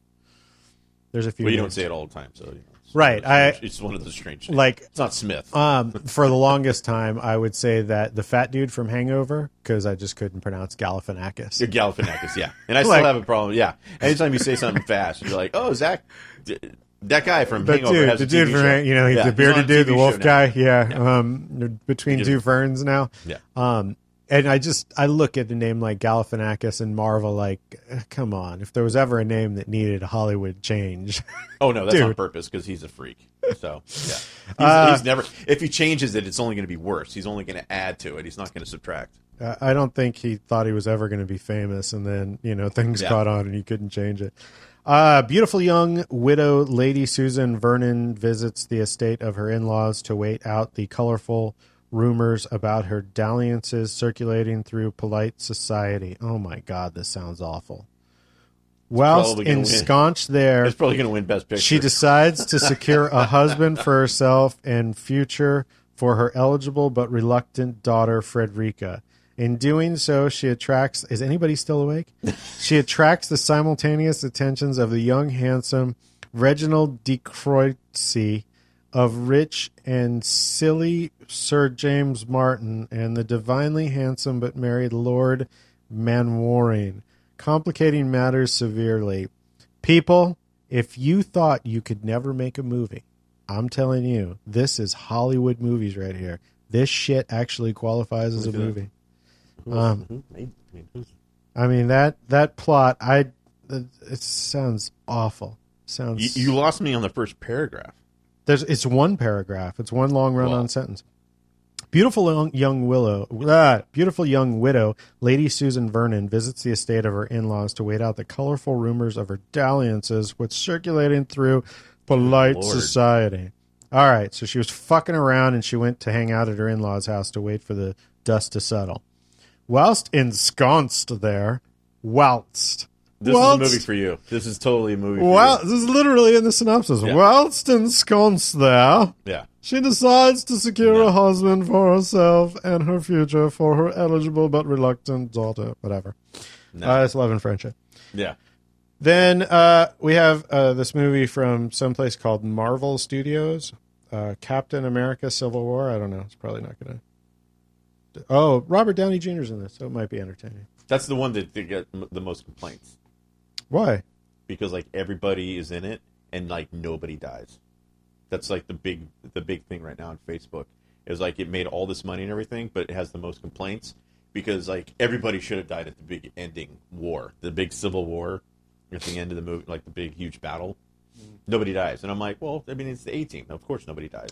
I saw this. Why would they die? I mean, it, it they're not going. to The only thing that's going to die, you know, right now is uh, what's his name, Here's the thing. I'm pretty sure I saw this. Wolverine. But the problem is starting to happen with these movies that I have to say I'm pretty sure because they're really all starting to blend together. No, yeah, absolutely.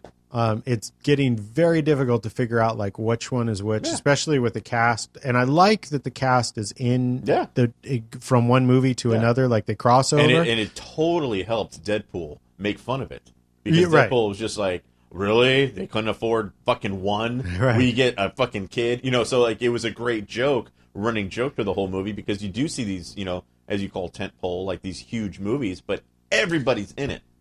So yeah, I don't even know if I saw it. I, I mean, uh, to be honest with you, I have no idea. uh, so Captain America: Civil War is putting itself out there for Best Picture. Yeah, yeah. yeah. I, if they can do it, why can't Sausage Party? um, Well, it's an animated thing, so they'll they'll go for animated. we have American Wrestler, the Wizard. The Wizard, the American oh, Wrestler. Oh, okay, no, never heard of this. Asian movie. The sleeve, the sleeve is all black. All it says is American Wrestler. Wrestler.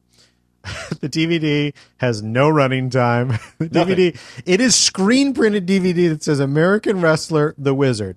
No running time, no information, nothing whatsoever. It doesn't even say it's a DVD. It could be a CD. That's how vague it is. It could be an old school compact disc in a black sleeve.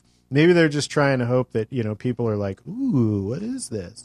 But then they sent out paperwork, Uh oh, they sent the which is so fucking funny. Like, we're going to print nothing on the Ah, sleeve yeah. so it's mysterious. Right. Mm, but we have to print out an 8 by 10 and waste a bunch of trees and send this out.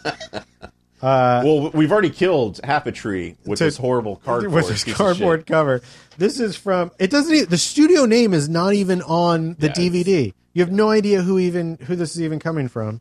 Uh, and then when we look at the paperwork, perf- it's from protecttheharvest.com There you go.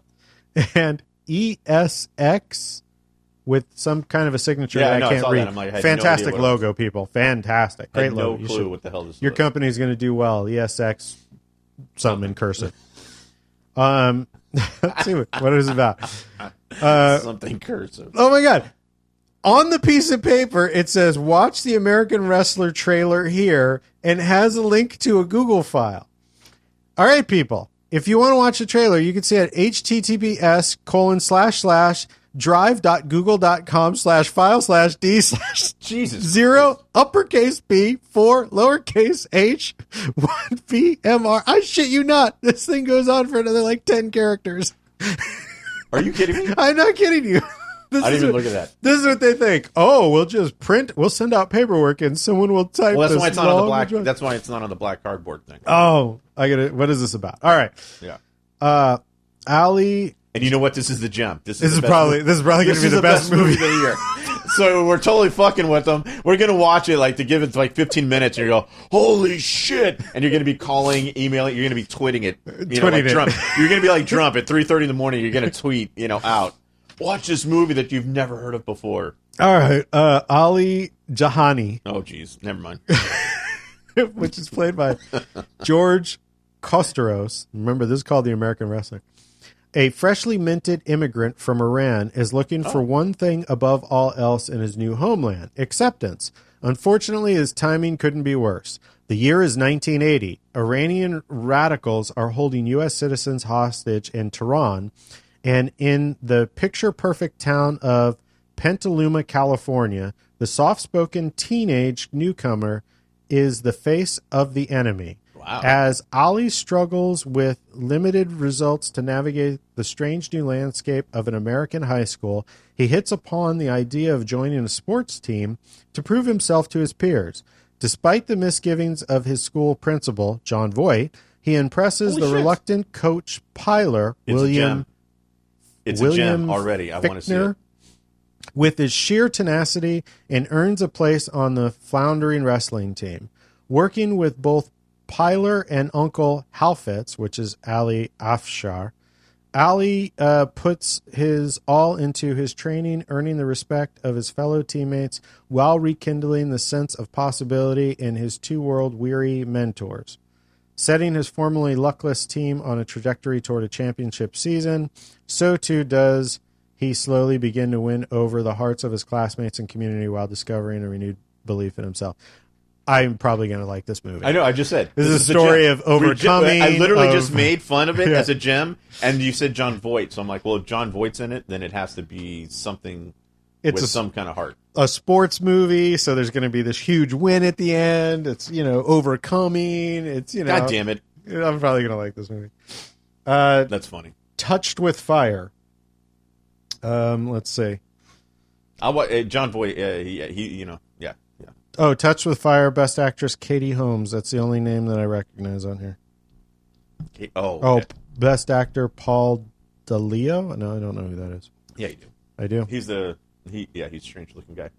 Oh, I'm sorry. That's Best Director. It's Paul and Screenplay. Um, I don't know who he is. Uh, Touch with Fire stars Katie Holmes and Luke Kirby as two poets with bipolar disorder. Oh, oh my God! When you can't get past the first sentence, people, Why that- the that's not that's fuck? not saying something. why Hollywood continues to make movies about To pull the heartstrings, man. It's pulling on the heartstrings. eh, it's just crazy people. It's because just- there's not an, an actual channel. You know what is it? The ladies, the that, that net Lifetime not a- Movie Network? Yeah, there's not a network for lady movies. Uh, you know, so we have to put them out in movie theaters and not make a dime. Two poets with bipolar Jesus. disorder. So let's see. Hmm. What does nobody ever want to see? Oh, bipolar. Yeah, that's really boring because people are just are crazy. Oh, we'll make them poets because people love poets. If the next sentence says that they have a son who's a mime, I'm freaking out. Whose art is fueled by their emotional extremes. When they meet in a treatment center, their chemistry is instant and intense, driving each other's mania to new heights. Great. They pursue their passion, which breaks outside the bounds of sanity, swinging them from fantastical highs to tormented lows until they ultimately must choose between sanity and love. Well, if they're bipolar, can they figure out the difference? No. Touched with Fire is written and directed by, yeah, whatever. Who's this? Who's in this? Uh, here. Sorry. I hit the mic. Yeah. Touched with Fire. Oh, Griffin Dunne, Bruce Altman. Oh boy, Christine Lahti. So somebody's going to be crying through the whole movie. Um, Katie Holmes. who, who's that? Who is, Christine Lahti. yeah, You don't remember Christine Lahti? I do not. Oh my God, you'd recognize her in a, in a heartbeat if you when you see her. Uh, all, all she does is cry. okay. Decent actress, but it's like every movie she cries. Everything that she's in. Uh, so Bleecker Street brings us Anthropoid. Anthropod. Yeah, I know. It- it- horrible name. That's And- a big movie. Anthropoid. Anthropoid. It's a real. It's a German movie. It's uh, Nazis.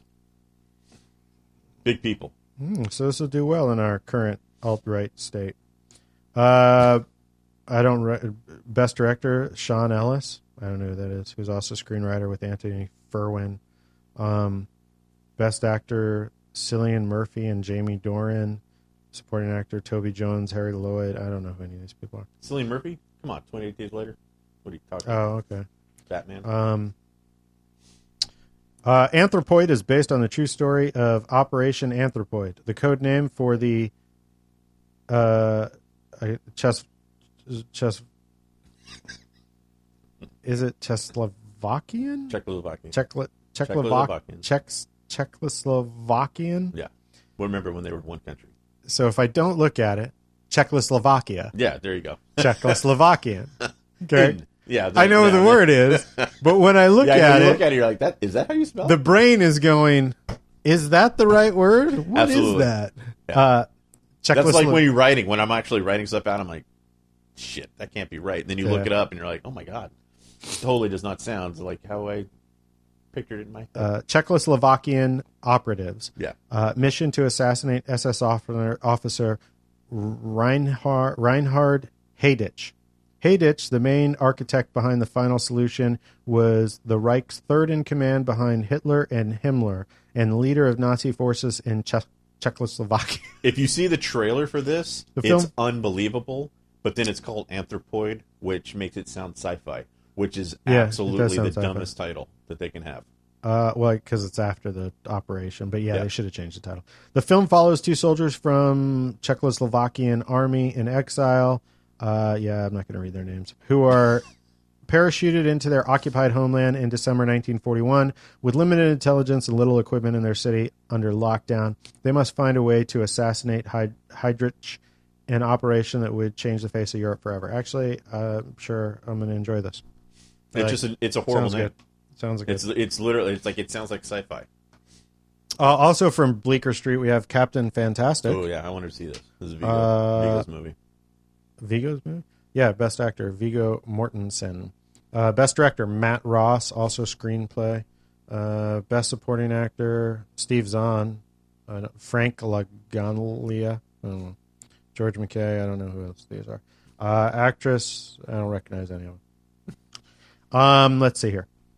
Deep in the forests of the Pacific Northwest, isolated from society, a devoted father, Viggo Mortensen, detects his oh dedicates his life to transforming his six young children into extraordinary adults.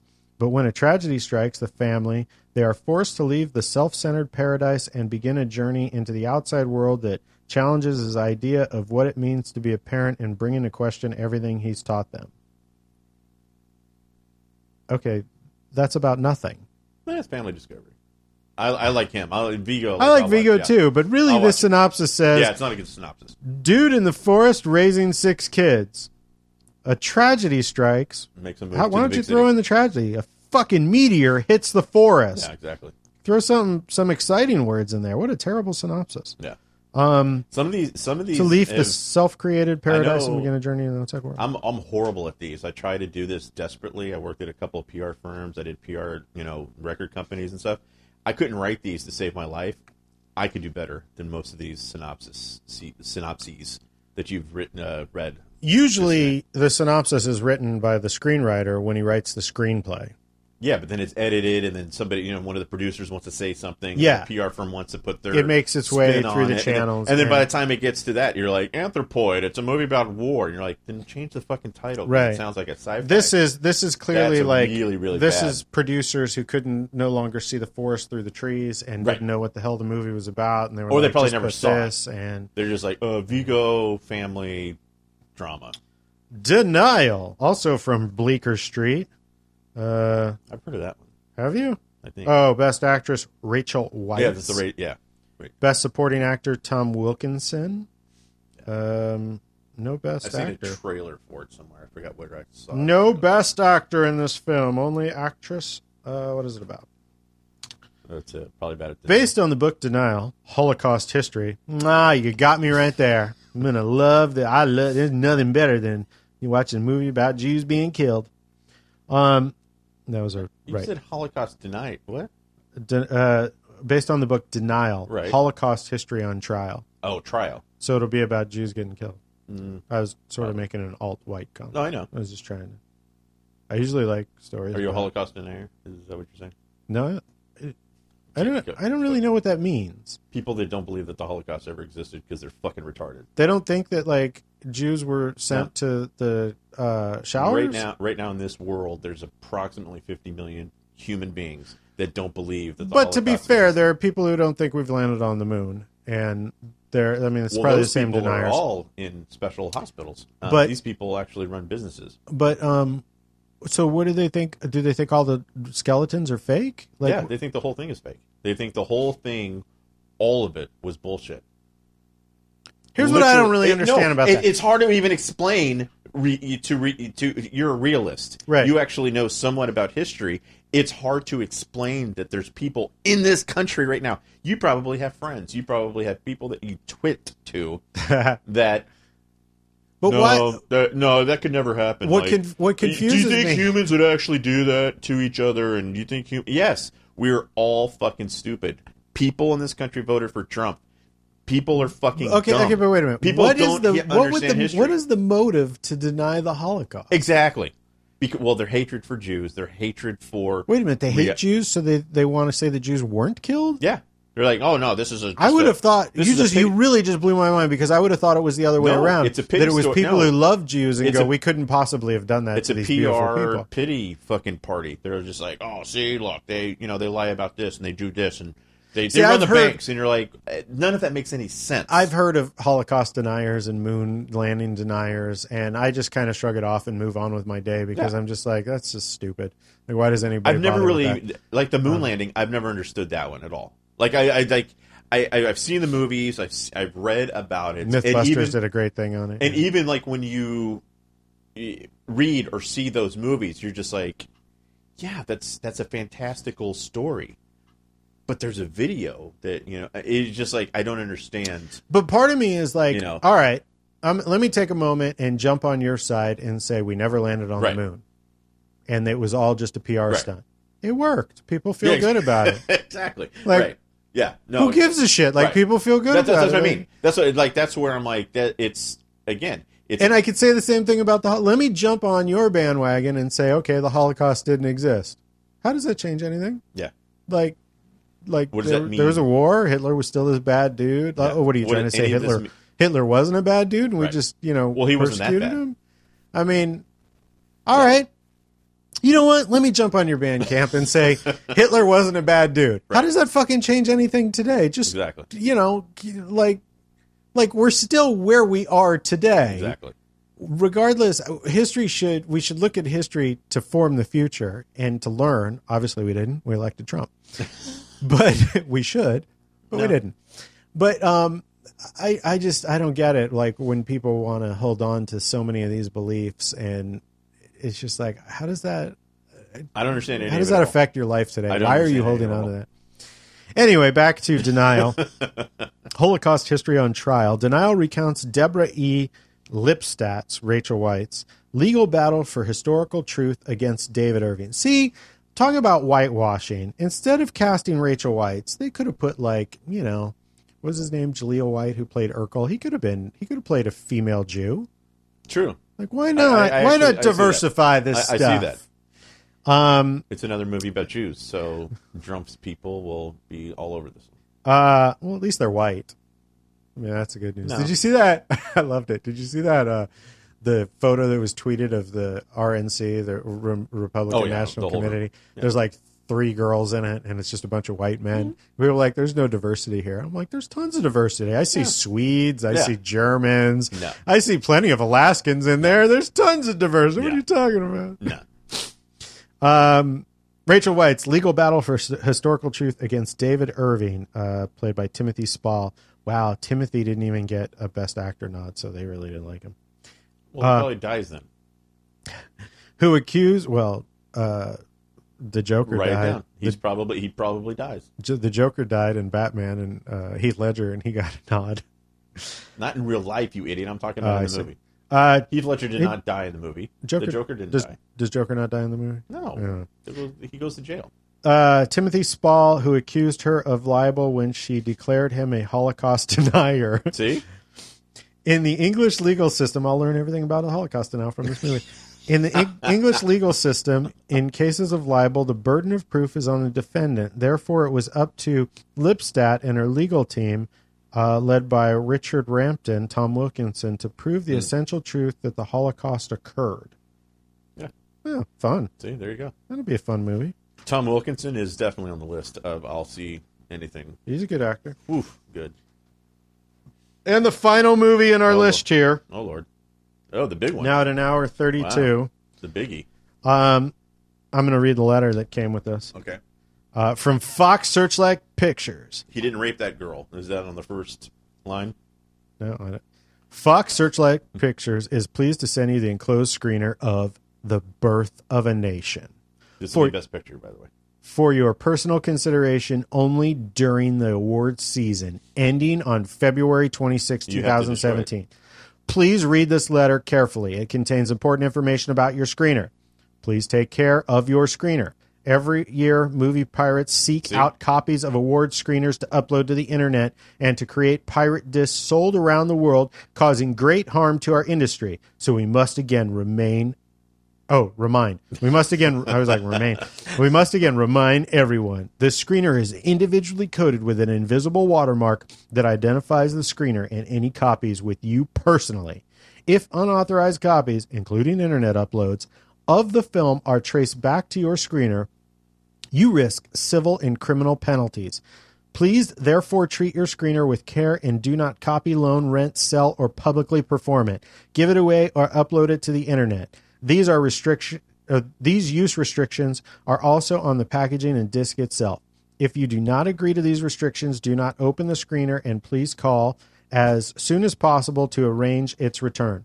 Destroying your screener. Oh yeah. Once you once you have finished reviewing the screener during the award season ending on February 26, 2017, you are to securely destroy destroy the disc so your personal copy does not fall into the wrong hands. The easiest ways are to shred it or take a pair of household scissors and cut the disc into pieces. Shut up. Does this say this? It does.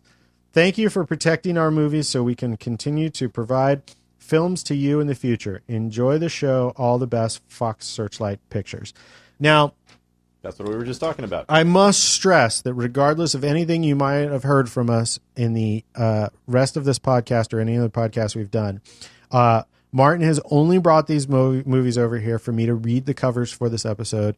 Uh, we actually do not, you know, watch these or share them or any way, shape, or form.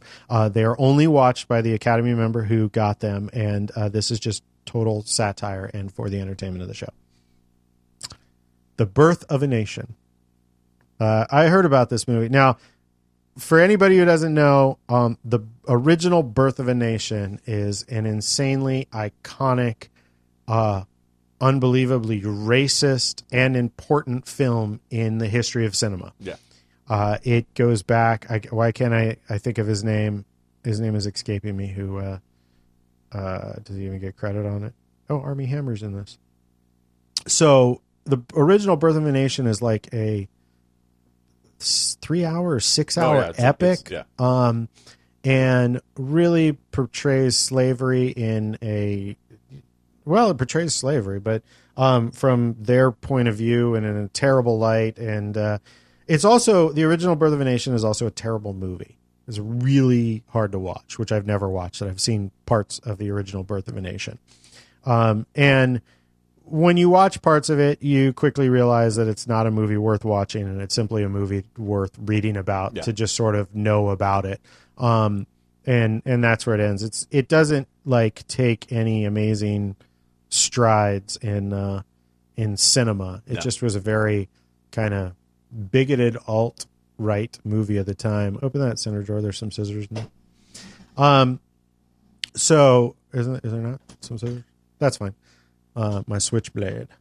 Great. Uh, illegal in California. Here, listen.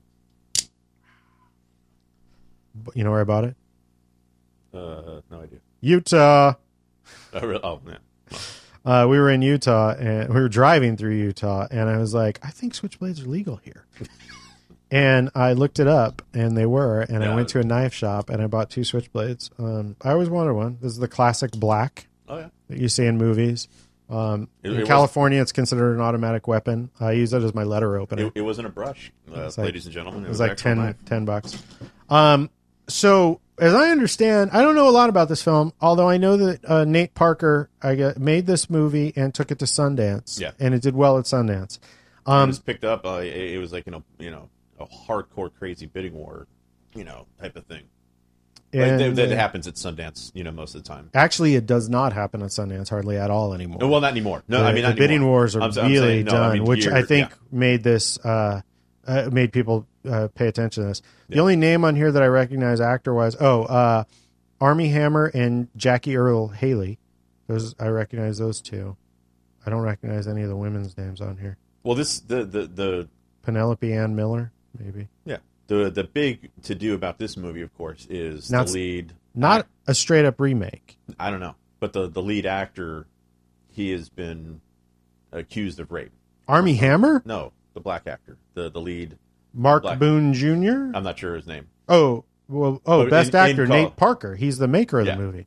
So Uh, the director, so in- writer, in college, uh, there was the you know the, the the uproar of they were both drunk kind of thing, and she changed her mind like the next day or days later or something. And so he said it's consensual. She said it's rape. And so there's a big to do behind the movie, um, be, because of the because of the actor. And, and it hurts the movie. I mean, it actually you, you sit there and you're like, well, this is a personal side note uh, to his life, you know, his real life. This is has nothing to do. with August 19th, 1999, after meeting through a mutual friend Yeah. earlier in the summer, Parker, then a sophomore, and 18 year old Penn State freshman will call Jane Doe, hang out at her dorm room. Parker tries to have sex with her, but she refuses, saying she doesn't know him well enough. She performs oral sex on him instead. As Jane Doe later testifies, I didn't want to have sex, but I didn't want to leave it at nothing. Uh, then on the following day, Doe waits for Parker for a date at a bar near campus. Parker is late, and Doe accepts drinks from a construction worker and from a student named uh, I can't even pronounce it. Yeah. Um, while waiting for him to arrive, later in court, lawyers raised the possibility that the combination of alcohol and Doe's prescribed Prozac caused her to black out. On the 21st, Parker arrives at a bar around midnight, and he and Doe join a small group living in, it was the name I couldn't pronounce, Kavmaranja's apartment. Um, according to Doe, at around 1 a.m., Parker invites her back to his apartment to sleep. A friend later claimed she wasn't really making that much sense and was talking very loud, while Capamaranga says she was coherent but noticeably drunk. Another friend later testifies that Parker told her Jane Doe was extremely intoxicated. Parker later disputes this, saying Joe didn't drink around me and sure didn't seem drunk last night. Uh, once Doe enters the apartment, fuck, this just keeps going. Yeah. Um, So it's a, it's it's a well, horrible. it's convenient that once he became famous, It's a horrible, you know, he said she said kind of thing, and people are you know brought into it. But it is like you, you were about to say. I'm cutting you off. It's one of those things that it happened a long time ago, obviously, 1999. yeah. uh, and now, uh, regardless if it's been in uh, behind the scenes, if it's been in you know court, if you know whatever. But now that this guy actually has a career, it's you know it's come to light right when this movie you know is coming. Oh, so is this thing already? Has this already testified and existed? So she didn't just sue him I- recently, or, or Yeah, I, that's what I'm saying. I have no idea how long it's been going on. That kind of stuff. Yeah, but a lot of this stuff a, come There's out. a timeline online and a lot of Yeah. dates involved Yeah. here, and um, like so, 2000, like, Doe drops out of Penn State. But so like he'll like he'll he'll actually do interviews, and people will bring this up and not you know the movie. So like he's you know he's gone out of his way to be as polite as possible and you know do what he can, but it's just like wait, uh, the two men are arrested of rape. What? Okay, now I gotta go. no no that's the thing. It's I mean it's it's a big weird crazy long story, and he's involved, and you're just like okay, what actually happened? Well, someday we'll find out in court or you know the truth comes out and then you just sit there and you're like well it has nothing to do with this movie and it has nothing to do with you know this um particular story so it gets really the sad. next morning, Doe claims she wakes to find Parker having sex with her again. Uh, okay. However, another student named Tamil, Tamar Lane Kangs, who had driven Parker and Doe to the apartment, later testifies that he and Celestin had both been outside Parker's room watching him have sex with Doe. There was a smirk on the face because he caught us watching, Kanga says, and so that's when you mm, uh, motion, motioned for us to come in. He claims he told Celestin, You don't want to go inside the room, and later, after Celestin ignored him and started to have sex with Doe. I figured that she was there for Nate and not, you know, Nate and Jean, he says. During the trial, defense lawyers asked Kangas' testimony was influenced by police threats to charge him alongside with Parker and Slane. Next morning, Doe claims she wakes to find Parker having sex with her again. Parker later claims he was this too was consensual. She was awake and did not show any signs of discomfort after leaving the apartment. Doe says she spends the day in the worst pain I've ever felt in my life. I couldn't walk. I don't know. yeah so that's what i'm saying so like it's this very minute, Doe, you did, I, did she kill herself? Wait a minute. I just. Variety breaks the news of Doe's suicide in a Facebook post. Parker claims he had been uh, unaware of her death. This just happened August of 2016. I am filled with profound sorrow, he writes. I can't tell you how hard it is to hear this news. Um, Because like the family started like going after him and stuff, and like friends, and she dropped just- out of Penn State after a three-day trial. So Celestin's found guilty of a sexual assault. Uh, Parker is cleared of all charges. Defense had reportedly bought up Doe's attire on the night in question, as well as her history of drinking. Celestin's expelled from Penn State.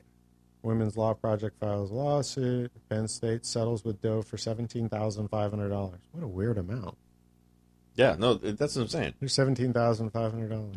That's what I'm saying. Like the whole the whole story that you know that I even looked into is you know a lot less than that. I don't. It was, Yeah, it was just really weird. It was just like he said, she said, a lot going on, a lot of people usually- involved, yeah. and then you just sit there and you're like, okay, so he makes this movie, and uh, he was a struggling actor, and he's made a couple movies, and you would recognize him. I mean, he's you know he, he did this, and that's unfortunately all the people that you know want to talk about, because like you said, it was like what in August, it was sometime this year that she killed herself, so it it, it came up again while they're pushing this movie. well, it sounds like. I mean, this the story of this situation sounds like a good movie.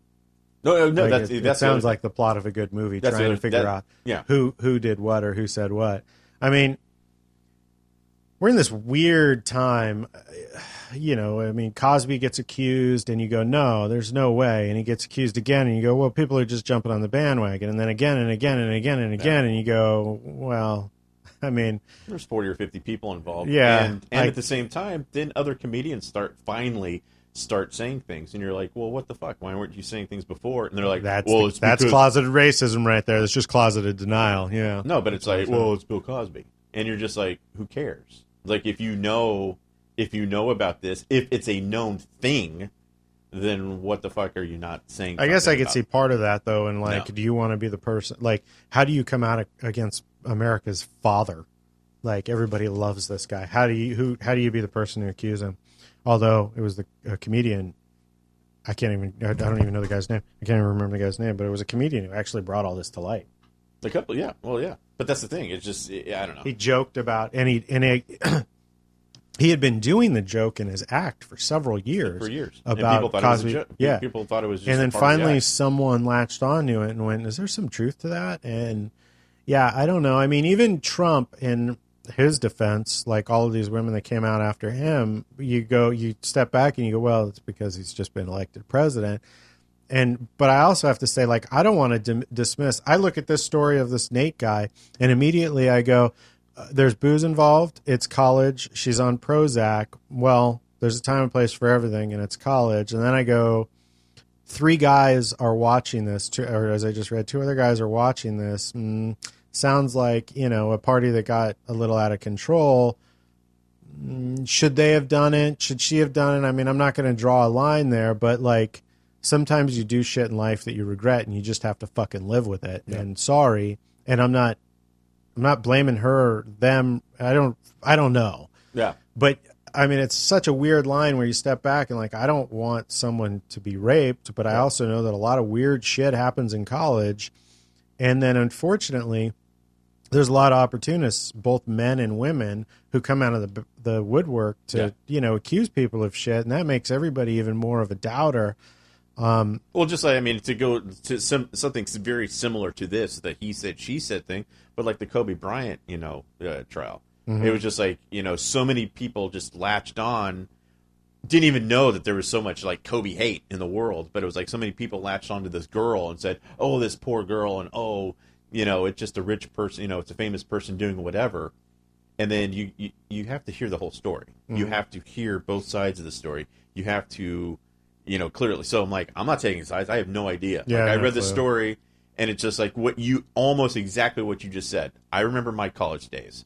I remember going to a Christian college, and there was more drugs and alcohol and abortions and crazy fucking shit going on, uh, rape uh, left and right, everything that was going on. And I'm like, so Christian aside, whatever, it's college. Right. So you get 18 to 22 year old people hitting puberty, hitting those weird fucking mental, you know, whatevers.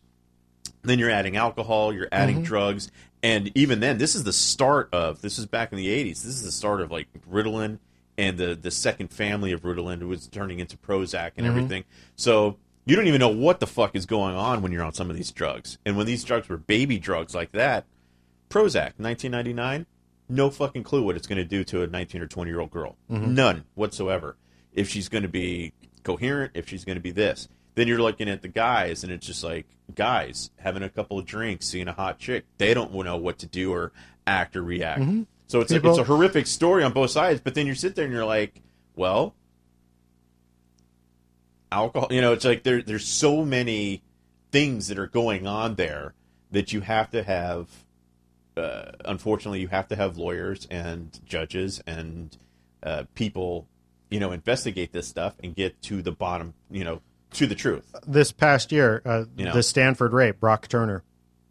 Like the I mean, we which we talked about. we talked I mean, we have talked but- about it but, on this podcast. But past, no, I mean that's the weird thing about example. it is like that dude i mean that dude got off that dude should be sent to jail but when he went to the party that night do i think that he that that morning or that day he was like i'm going to go rape some woman tonight i'm going to be a raper don't i'm think, going to be a serial does- I don't rapist think he doesn't. No, but see, the thing is, people like that. I'm going to actually stop you there. They don't see it as rape. They think it, they see it as sex. I So agree. he was there to fuck. He was there Right. to have a couple of drinks, find a weak female, right and fuck her, The- and the not whole- think that it's rape, and not care that it's rape, Right. and not think that it's Right. not consensual or what con- consensual or whatever. right. He is an actual predator. the a bullying the bullying set, salesman the Yeah. bullying salesman is yeah, what he is completely different, you know, thing. Um, and he makes that evening, he himself makes poor life decisions. Right. He makes bad decisions. And the girl he rapes, she makes bad decisions because she, you know, gets drunk She's to be drunk, to black out. Yeah. The end result is the bad decisions resulted in this horrible thing that he should be punished for and go to jail for. Right. And unfortunately, and this is where the judge gives him leniency, where I could step back and say, just like to OJ Simpson, OJ Simpson isn't going to kill anybody else. It's not like OJ Simpson is a mass murderer. He killed Nicole Brown and and uh, what whatever his name is. Um, and he, he should have went to jail for that. Mm-hmm. But when he was let off for it, I'm not worried about OJ Simpson being Right. on the street. I don't think Brock Turner is going to run around and massively rape people. Do. It doesn't take away that Brock Turner still did this and should be punished for the crime. But we're dealing with college, and that day, these two people made bad decisions. Right. And sometimes, unfortunately, even if it is way out of your character, sometimes you just have to pay the price for the bad decision that you made. You Yeah. don't get a redo. Right. And that's just life. You don't just get the slap see, on like the wrist. Now he got a slap on the wrist and fucking. But see, like the thing is, like, but you have to keep going with that. Her life lesson was obviously not to get that drunk again. Actually, have better friends, better people around her, whatever. His life lesson is it's perfectly fine to do this. That's that's the lessons, though. So he is still going to be a predator. He still knows that whatever he does from this day forth, he went to jail for twenty something days. Yeah. No big fucking deal. And while he was there, he was in a cell the entire time. He was not out in general, you know, whatever. And it was just like it was no big deal. So yes, he went to jail and he is now quote unquote a felon, but at the same time, not one fucking thing he, he did not learn one fucking thing out of this. And I will say that purely prejudicial without even knowing this person, but not one fucking thing was learned except that you got away with it and you could probably get away with it again. Well, So what was will- learned is like six months later, the judge presided have- over a very similar case involving a Mexican defendant Yep. and sent that dude to jail. Um, so, and this is the For type years. Of, this is Not- the type. not for days. For years. Years. This is the type of closeted racism that needs to be Yeah. dealt with. Um, I I pulled up the Wikipedia. The original "Birth of a Nation." Um, the original title of the "Birth of a Nation" was called "The Klansman." So Oh yeah, okay, yeah, yeah. that gives you a better Yeah. idea. 1915 American silent epic drama directed by D.W. Griffith. That's the name I was trying those, to. Was, that was the name I was trying to remember. Mm-hmm. And starring Lillian Gish. Right. The screenplay is adapted from a novel and play called The Klansman by both Thomas Dixon Jr. Uh, and D.W. Griffith, who co-wrote the screenplay with Frankie Woods and co-produced the film, whatever. Um, it's three hours long. The film was originally presented in two parts, separated by an intermission. Right. It was the first 12 reel Amer- or film in America. The film chronicles the relationship of two families in the American Civil War and Reconstruction era over the course of several years. The pro Union Northern Stonemans and the pro Confederacy Southerners, Camerons. The assassination of President Abraham Lincoln and John Wilkes Booth is dramatized. The film was a commercial success, though it is highly controversial for its portrayal of black men, some played by white actors yeah. in blackface, as unintelligent and sexually aggressive toward white women. Now, is an important staple because this movie is really is is a big foundation in what portrays black men as having big dicks yeah. and being sexual predators. Right. Um, like they the reason that they're sexual predators is because they have these huge cocks and that forces it. they can't control it and they have to use it and they're going to do nothing but rape white women. Right. This movie is a huge box office success. It it shapes and forms the opinions of people all over the right. country. And this is the kernel that gives birth to that stigma today. Right. Um, and, okay, controversial. Uh, some played by a white actor and portrayed the Ku Klux Klan, whose original founda- founding is dramatized as a heroic force. Right. There were widespread African American protests against the birth of a nation, such as in Boston, while thousands of white Bostonians flocked to see the film. The NAACP spearheaded a unsuccessful campaign to ban the film.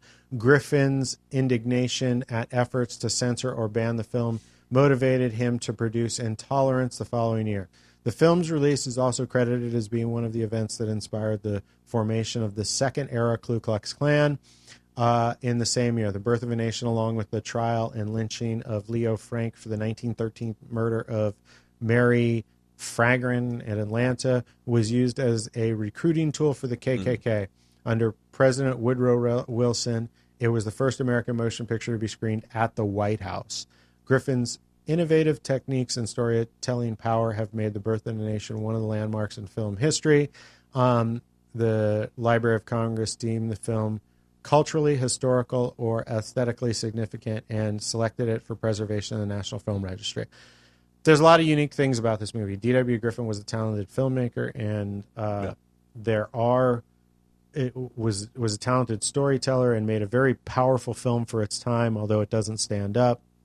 But it is about like his he had these horrible thoughts and opinions that mm-hmm. he put out there and got across to a mass audience and you know shows the power of what a movie like this can do. Um, and the movie that is sitting right here that is made by Nate Parker. Is that his name? Nate Parker? Yeah, Nate Parker, the uh, alleged rapist, apparently. Uh, this movie is uh, based on the story of Nate Turner, an enslaved man who led a slave rebellion in Southampton County, Virginia in 1831. The film is co written, co produced, and co directed by Nate Parker wow. and stars uh, Parker and Turner with Armie Hammer, um, Jackie Earle Haley, and Penelope Ann Miller, and some other people I don't recognize. Uh, Parker also petitioned financiers to invest in the film, ultimately getting $8.5 million production budget and started filming in May 2015. The film premiered in competition at the Sundance 2016 Sundance Film Festival. Fox Searchlight bought worldwide rights to the film uh, in a $17.5 million deal, the largest deal at the film festival to date. At the end of the festival, the film won the Audience Award, the Grand Jury Prize, uh, U.S. Dramatic Competition, and was highly praised for its directing, acting, soundtrack, cinematography. The film was theatrically released in the United States by Fox Searchlight and has grossed $15 million. Uh, because The Birth of a Nation attracted increased scrutiny due to possible Oscar nom- nominations, there was significant press coverage of a 1999 rape that Parker and Celestine were alleged to have committed. Oh, is Celestine involved in this? Okay, all right. Um, and the fact that the accuser committed suicide in 2012, while both Parker and Celestine were ultimately acquitted. The controversy surrounding the alleged rape of Parker's initial responses to the controversy cast a shadow over the film. Mm-hmm. Um, so that's this Birth of a Nation versus which the is, original. Birth which is really bizarre and kind of ironic and going back to a very deep seated racism problem in this country that nobody talks about the Woody Allen movie. Nobody talks about Woody Allen at all. What? What? What That is? he's an actual piece of shit rapist. I mean, it's like he, you know, he's a child. You know, he, Well, you, but wait a minute. Are you you're talking about statutory rape versus bu- brutal rape? What?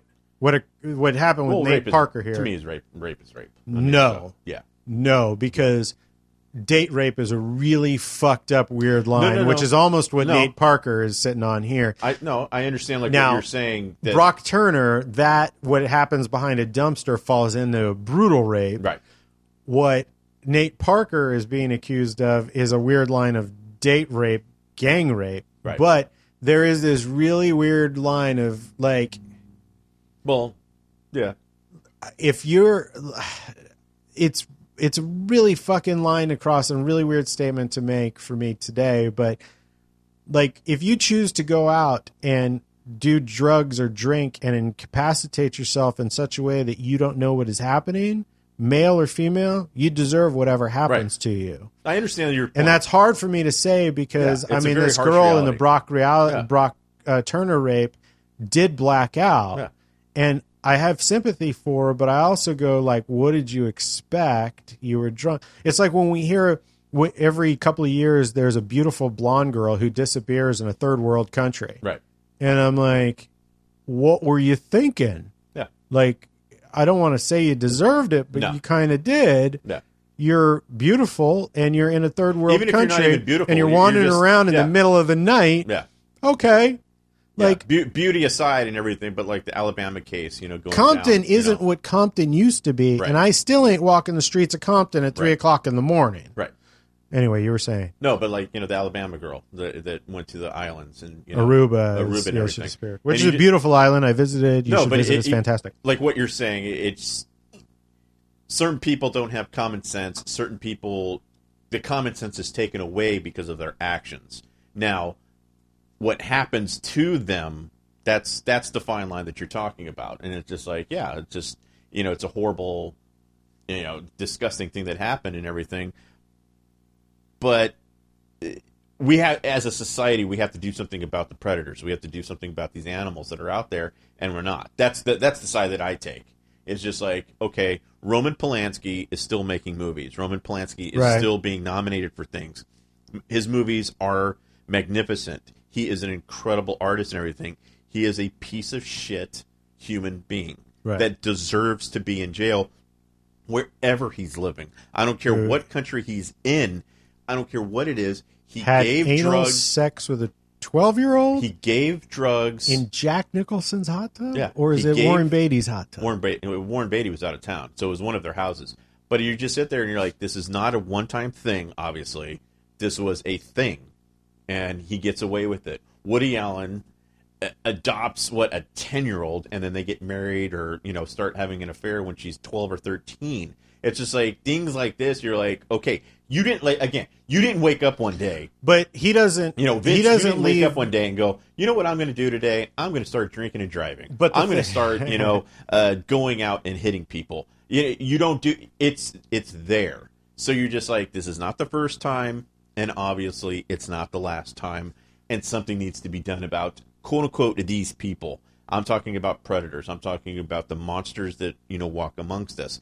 And It when was Jack Brock- Nicholson's house. yeah. She was and when Jack Brock when Brock goes to jail for you know a handful of days, and then a Mexican goes to jail For years. three you know three to eight years, yeah. That that right there is you know troubling, and that right there tells you that the monsters are now in charge. The And thing mon- about you know- Woody Allen, though, is he doesn't leave Mia Farrow. Is it Mia Farrow? And Yeah. starts dating the daughter until she's eighteen. no, So they were having an affair when she was thirteen or 14. that's alleged. I don't That's think that that's alleged. fact. That is a fact.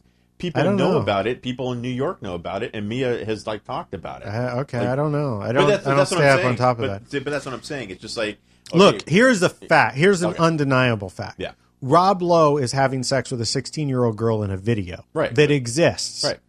which is hard to get because if you watch it, you're also watching child porn. Right. Um, but you can find it in the black webs, I guess, online. I've never seen it.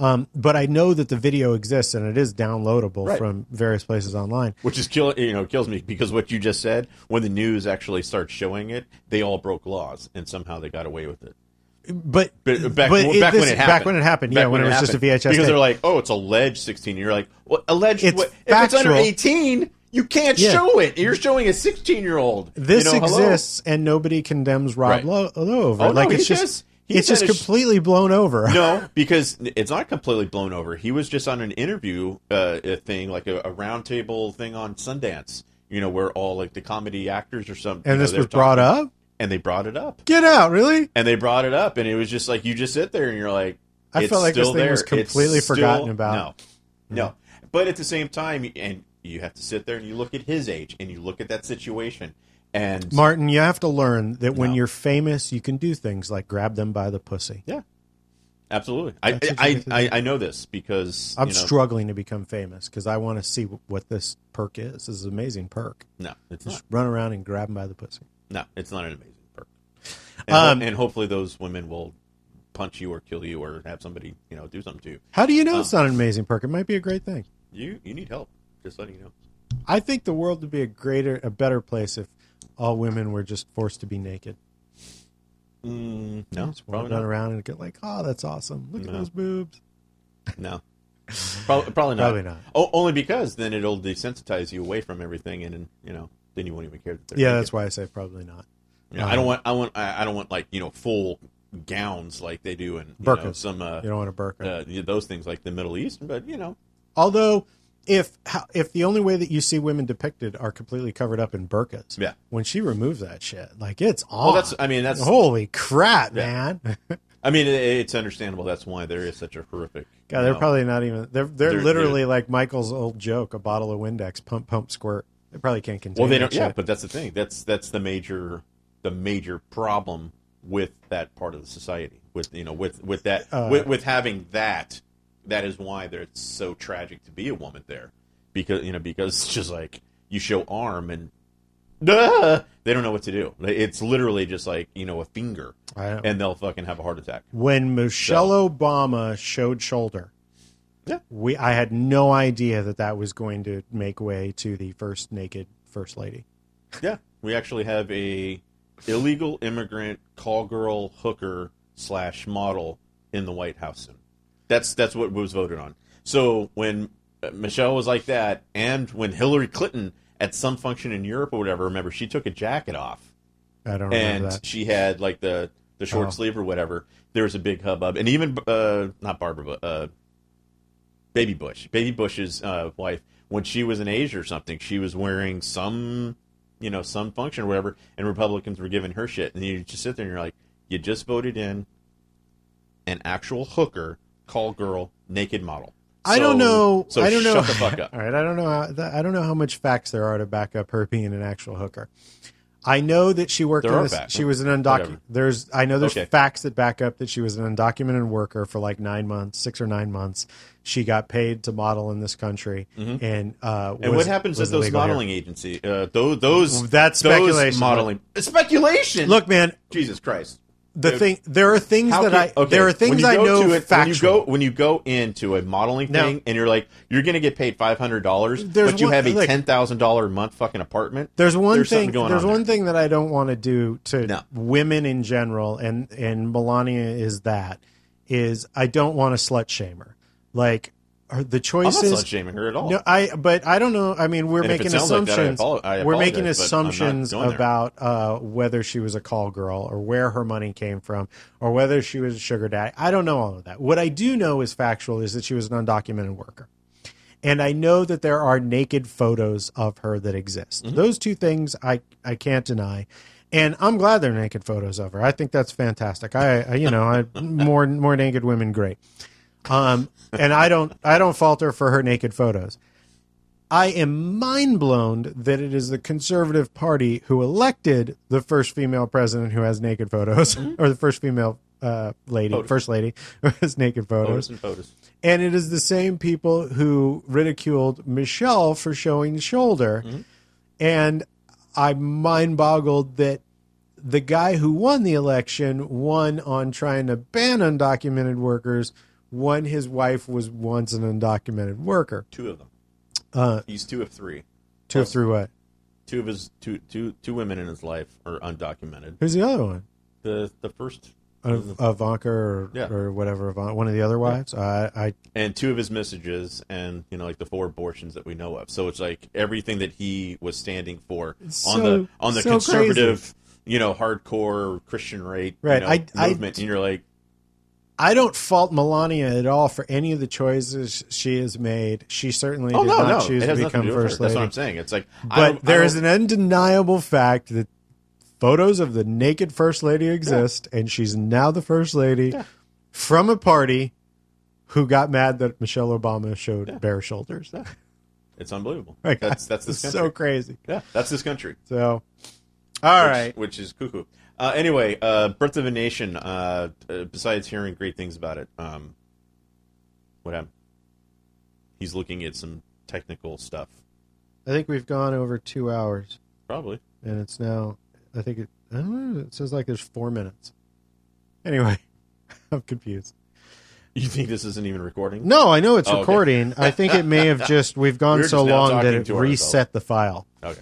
uh, Well, and you is can- on to its edit. next file. You're an editor. You Right. can uh, take Anyway, you were gonna, let's wrap up. No, What- like what Birth, Birth of a Nation is Birth of a Nation. supposedly it's going to be one of the you know best picture kind of pushes. I have very little hope. I thought Twelve Years a Slave was shit, um, and it won Best Picture, and uh, it it was I didn't understand that. I it didn't was understand that movie. a, a terribly assembled movie, and the director of the movie had only done shorts before. And then when you watch when you watch the movie and you know that the movie is a series of shorts and that weren't uh, even strung together. that, well. that aren't strung together well is Like, it's just a it dog shit movie. And uh, I I gotta say in in defense of the white Academy members, um, just because a black movie is made doesn't mean that a black movie should win. Yeah. Um, and that's very annoying. And I find that with Twelve Years a Slave, it was just garbage. And like you said, Shakespeare in Love. There's several movies across the Um, and- board, you know, that have you have gone on to win things, uh, let alone being nominated, but like win things that just don't deserve the, you know, the trophy, the, Right. the actual win. And as that is most definitely one. Of, and it's like even then, it's like if you watch the Oscars, if you watch the Oscars that night, the people on stage, like nobody got along with the director. Mm-hmm. Uh, there was infighting on stage right there. Nobody liked the movie. The producers walked away, and then all of a sudden it was like, "Oh, we're nominated for everything," Mm-hmm. and they still had no big hug, you know, at the end. And you're just like, that tells you what was even going on making the movie. part of what I really hate is uh, it, people. You've heard the term Jews run Hollywood. There's a lot of Jewish people that work in Hollywood. Um, Jews win Oscars for all sorts of reasons, not only for making Jewish movies, Yeah. movies about the Holocaust, but it feels like African Americans only win Oscars when they make movies about Sla- yeah. the Holocaust Stupid. Or um, about slavery Slavery. Yeah. and that I hate, and Yeah. that part of that makes me kind of push away from No, no, no, Birth absolutely. of a Nation, Yeah. because um, there are so many talented African American actors, and there's so many things Well, that can be done, and I don't understand why it always has to be. We actually talked about this last uh, sometime last year in one of the first podcasts.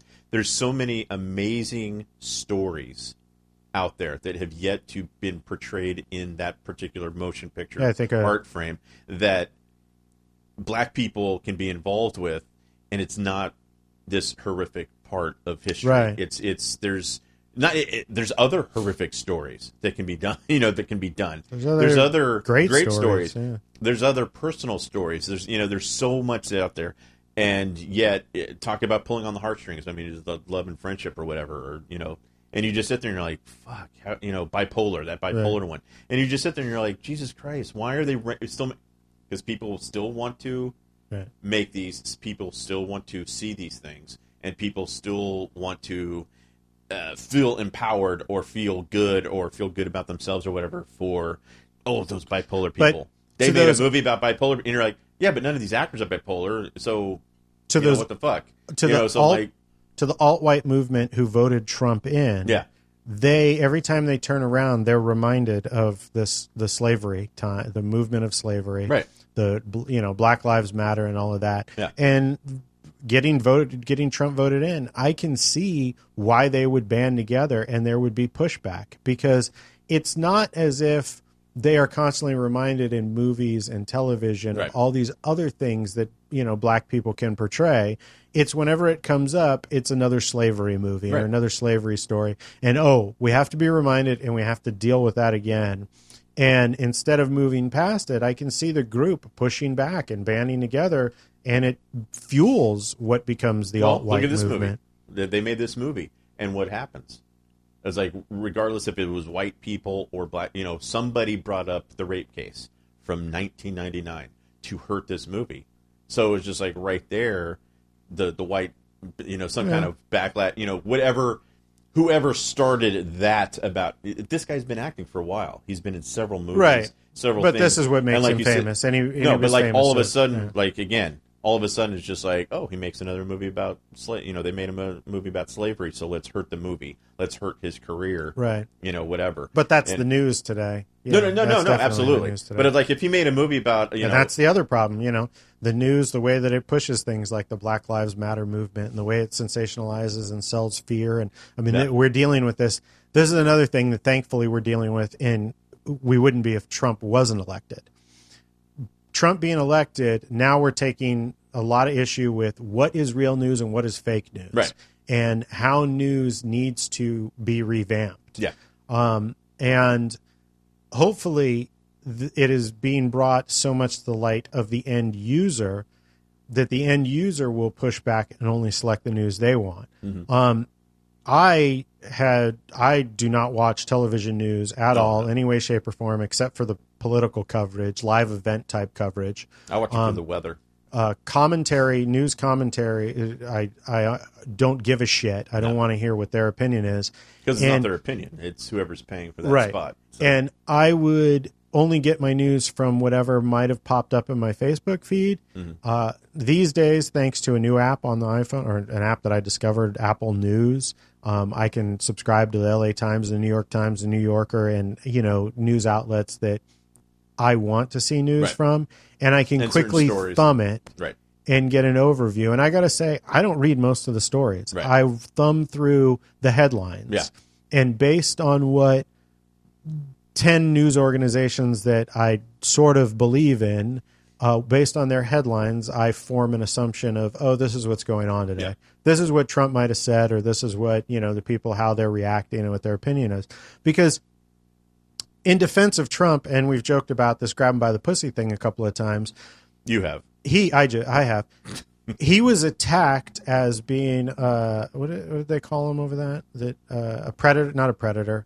Um they've labeled him that you know a sexual assault. Right. that he's sexual assaulting women by that.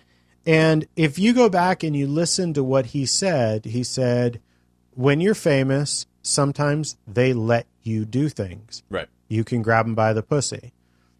When Trump uses the word let, that's not assault. He's putting the power in the women. The women have to let him do Right. it. And everybody glosses over this, and this is the media ran with. Mm-hmm. It's far more dazzling to say that he's sexually assaulting women, Right. and that gets headlines. And, you know, that Yeah. gets picked up and it creates opinions. The truth is, there's no sexual assault of women happening there in any way, shape, or form What whatsoever. he particularly said. Yeah. I have said shit like that in locker room talk for fun, for just jokes, for whatever. Right. I've said horrible things before. I'll admit that I've said horrible things on this podcast before. Even part of this Bannon guy. Like people are accusing him of saying things, and I read some stuff that he said. He ran a news magazine whose job it was to get eyeballs, and you do that with sensational stories and headlines. Right. You can't attribute everything he's ever written to being his opinion. Right. You're trying to get eyeballs. Now, this doesn't mean that I think that Trump and Bannon are good people, but But when you sensationalize, when you sizzle, you know, when you sizzle things, you know, they turn these things Yeah. into stories and then you cruise your Facebook feed and without knowing anything more you go Trump is a sexual predator or Right. is assaulting women Right. and Bannon hates all you yeah, know the next mini- Hitler, and like, minority. well, yeah, um, and neither of those things are true. Right. Is there some fact in some of them? Probably, but neither are true. And we're in a a- weird as that state as that is stated. So we don't know, like you said, we don't know until there's like actual concrete proof that he, uh, he is a predator or he did assault people or whatever. Right, but that's as- just like saying dumb. that we don't know that you're not a sexual No, assaulter I'm saying. until there's concrete proof Right, that you that's are. what I'm saying. We have So to you're- take on you're- face value that Right. you haven't. there's but concrete people, proof yeah, that you, but people you uh, yeah. to to sell to sell papers, to sell articles, to sell you know news, you know spots on TV. You have to sensationalize things, unfortunately. Uh, Right. Otherwise, people just don't care. If and it bleeds, that's it happened- leads. And that's happened since day one too. Yeah. This is nothing new. Film at eleven. If yeah, it bleeds, it yeah. leads. But it's like they, this is nothing new. So when people, you know, like Nightcrawler, when people make these, you know, sensationalized, you know, movies, like I can't believe news people would do this, and you're like, they've been doing this shit since day Right. fucking one. What are you talking about? It's like since day one of carving into the fucking, you know, rocks, there is some form of fear and there is some sort of beauty. There's not much of anything else. It's fear the animal and look at what the plant, you know, the plants feed us. It's like Right. there is always going to be sensationalized, you know, stories and or you know to make them, you know, the problem bigger. today is anybody, myself included, right can say something can and yeah make a video, make a and it's completely and totally 100% taken out of context or Well, no, is I can context. I can Yeah. write a blog and Right. then it gets shared all over Facebook and it's you know taken news. as fact. Yeah. Like you know, in Don, Donald Trump said in People magazine that he would go as a Republican because they're the dumbest people in the world. Never said it. right Never Like, said that- that anything whole- remotely close to. yeah it. like that whole entire well he did but it was like no, he didn't. You go No. back and read. No, the interview. The there's a interview of him on TV. The the way he was saying that, he was being sarcastic, and it was a sarcastic question. Like it wasn't even. It was so out of context and out of order, even that you're It's just out like- of order. Definitely. no, no, no. No. But it was just like, really? That's not really what he said. He was talking about everybody. He was like, Republicans are fucking idiots. The Democrat, and basically what he was saying was like, the Democrats actually just look at stuff. The Republicans usually don't. So, ba- I mean, that's the the basis of that article and the basis of what he said there. It was just like Republicans take things at face value usually. 60 million people voted for him. So obviously he was correct. 100% correct in what he said that that article totally fucked over because it was yeah, what you're saying is that's not exactly that what quote. he said. Yeah, that quote is Yeah. legit. No. All There- I mean, there's, there's a lot there. I mean, there there was a lot there. It was it was a long, sarcastic, silly, dumb fucking interview that he probably paid for. So, no, I mean to be honest, and like you said, even to go back to I mean, real quick, like the news, it's just like watching like the news. Whether you like or dislike Roger Ailes and the people at Fox, all they cared about was making money. Yeah, They did not fucking believe one thing that they were fucking saying because they there's no proof of them saying it. They were selling fucking news yeah, they're selling and making yeah. ungodly amounts of money in the 90s. I mean, some of those ads were up there in the Super Bowl fucking things, Mm-hmm. you know, which is like the morning news and it's $400,000 for a 30 second spot. How the fuck is that possible? And you're like, because there's 25 million people watching. Right. So they can fucking do whatever they want. You know, it's like, look at Howard Stern before he went to Sirius. It was just like, to put a, you know, a commercial on there, it was almost a million dollars. Mm-hmm. But you had 40 million people listening. right. So it was like the more people listen or whatever, you can do whatever you fucking want. And it's like these people are about the money to in and getting people to watch. So they're gonna say more outrageous shit, or they're gonna just you know say whatever that sponsor fucking wants them to say. So some of it, you know, is baiting, is you know bullshit. And you mm-hmm. just sit there and you're like, you read it and you're like, I can't believe he did this, and you're like, but he didn't. You're right. So it's just like, but but she didn't say that. That's my first question. You know, I, like- I read like, the I- title, then I go, "Who? What? What organization is this from?" Yeah. And it's some bizarre thing never heard of. yeah. Yeah. this is bullshit. But like, I mean, like Hillary needs to be, you know, in jail because of emails. You're like, that doesn't even make any sense. You're like, so, but, but it sounds great, and it sounds like, yeah, fuck her, you know. And you're like, but that doesn't make any. Like, I have emails that I don't want people to read, but but people read them because they're there. They're out in fucking space. I- Anybody can fucking read them. I can't believe So- the traction that those emails. And but that's what I'm saying. It- it's It's just so but- amazing. But that's the that's the that's what we're you know kind of talking about. Is just like you and it's something. It's something things. that her that at some point at its inception, her team did not take seriously enough because who would? Like, we don't need to address this email thing. No. Like, it's just going to blow over because it's dumb. yeah. But then they just keep. Uh, so weird. It's Yeah. so- Well, because Baby Bush, eh, Baby Bush and Condoleezza Rice actually told me to do it this way. Colin Powell actually sat down when she was, you know, first uh, Secretary of State, you know, to, to do it this way because everybody does it this way. So you Uh, sit there and go, these are harsh Republicans telling her how to do it, Right. and now all of a sudden it's biting. on- Maybe, it ooh, maybe it was conspiracy there. Well, yeah, I don't know. Anyway, we got to wrap this up. Go watch Uh, mo- go watch some movies. Go to yeah. the movie theater, you fucking bastard. Yeah, Look go at to the you. movies or find some screeners. Look at you. No, not screeners. You. You need to go to the theater. Pirate you need them to throw online. Some, you need to throw some money into these uh, horrible movie theaters with horrible, uncomfortable seats and Yeah. really bad popcorn. But you just you have to go, yeah. and not the ten fucking not Batman Part Ten. We're gonna go to a movie soon. Fuck it, we're going. right. Maybe We're going. No, maybe not maybe. office party. Huh? Maybe office party. Office party. Yeah. What's that? Oh well, we can go see go see Bad Santa too. we could be like the only people in the theater. to see But, Bad Santa too. You know, Um, all right. So uh, I'm Vince Roca. I'm Martin Bailey. And for more on the show, visit getconvinced.com.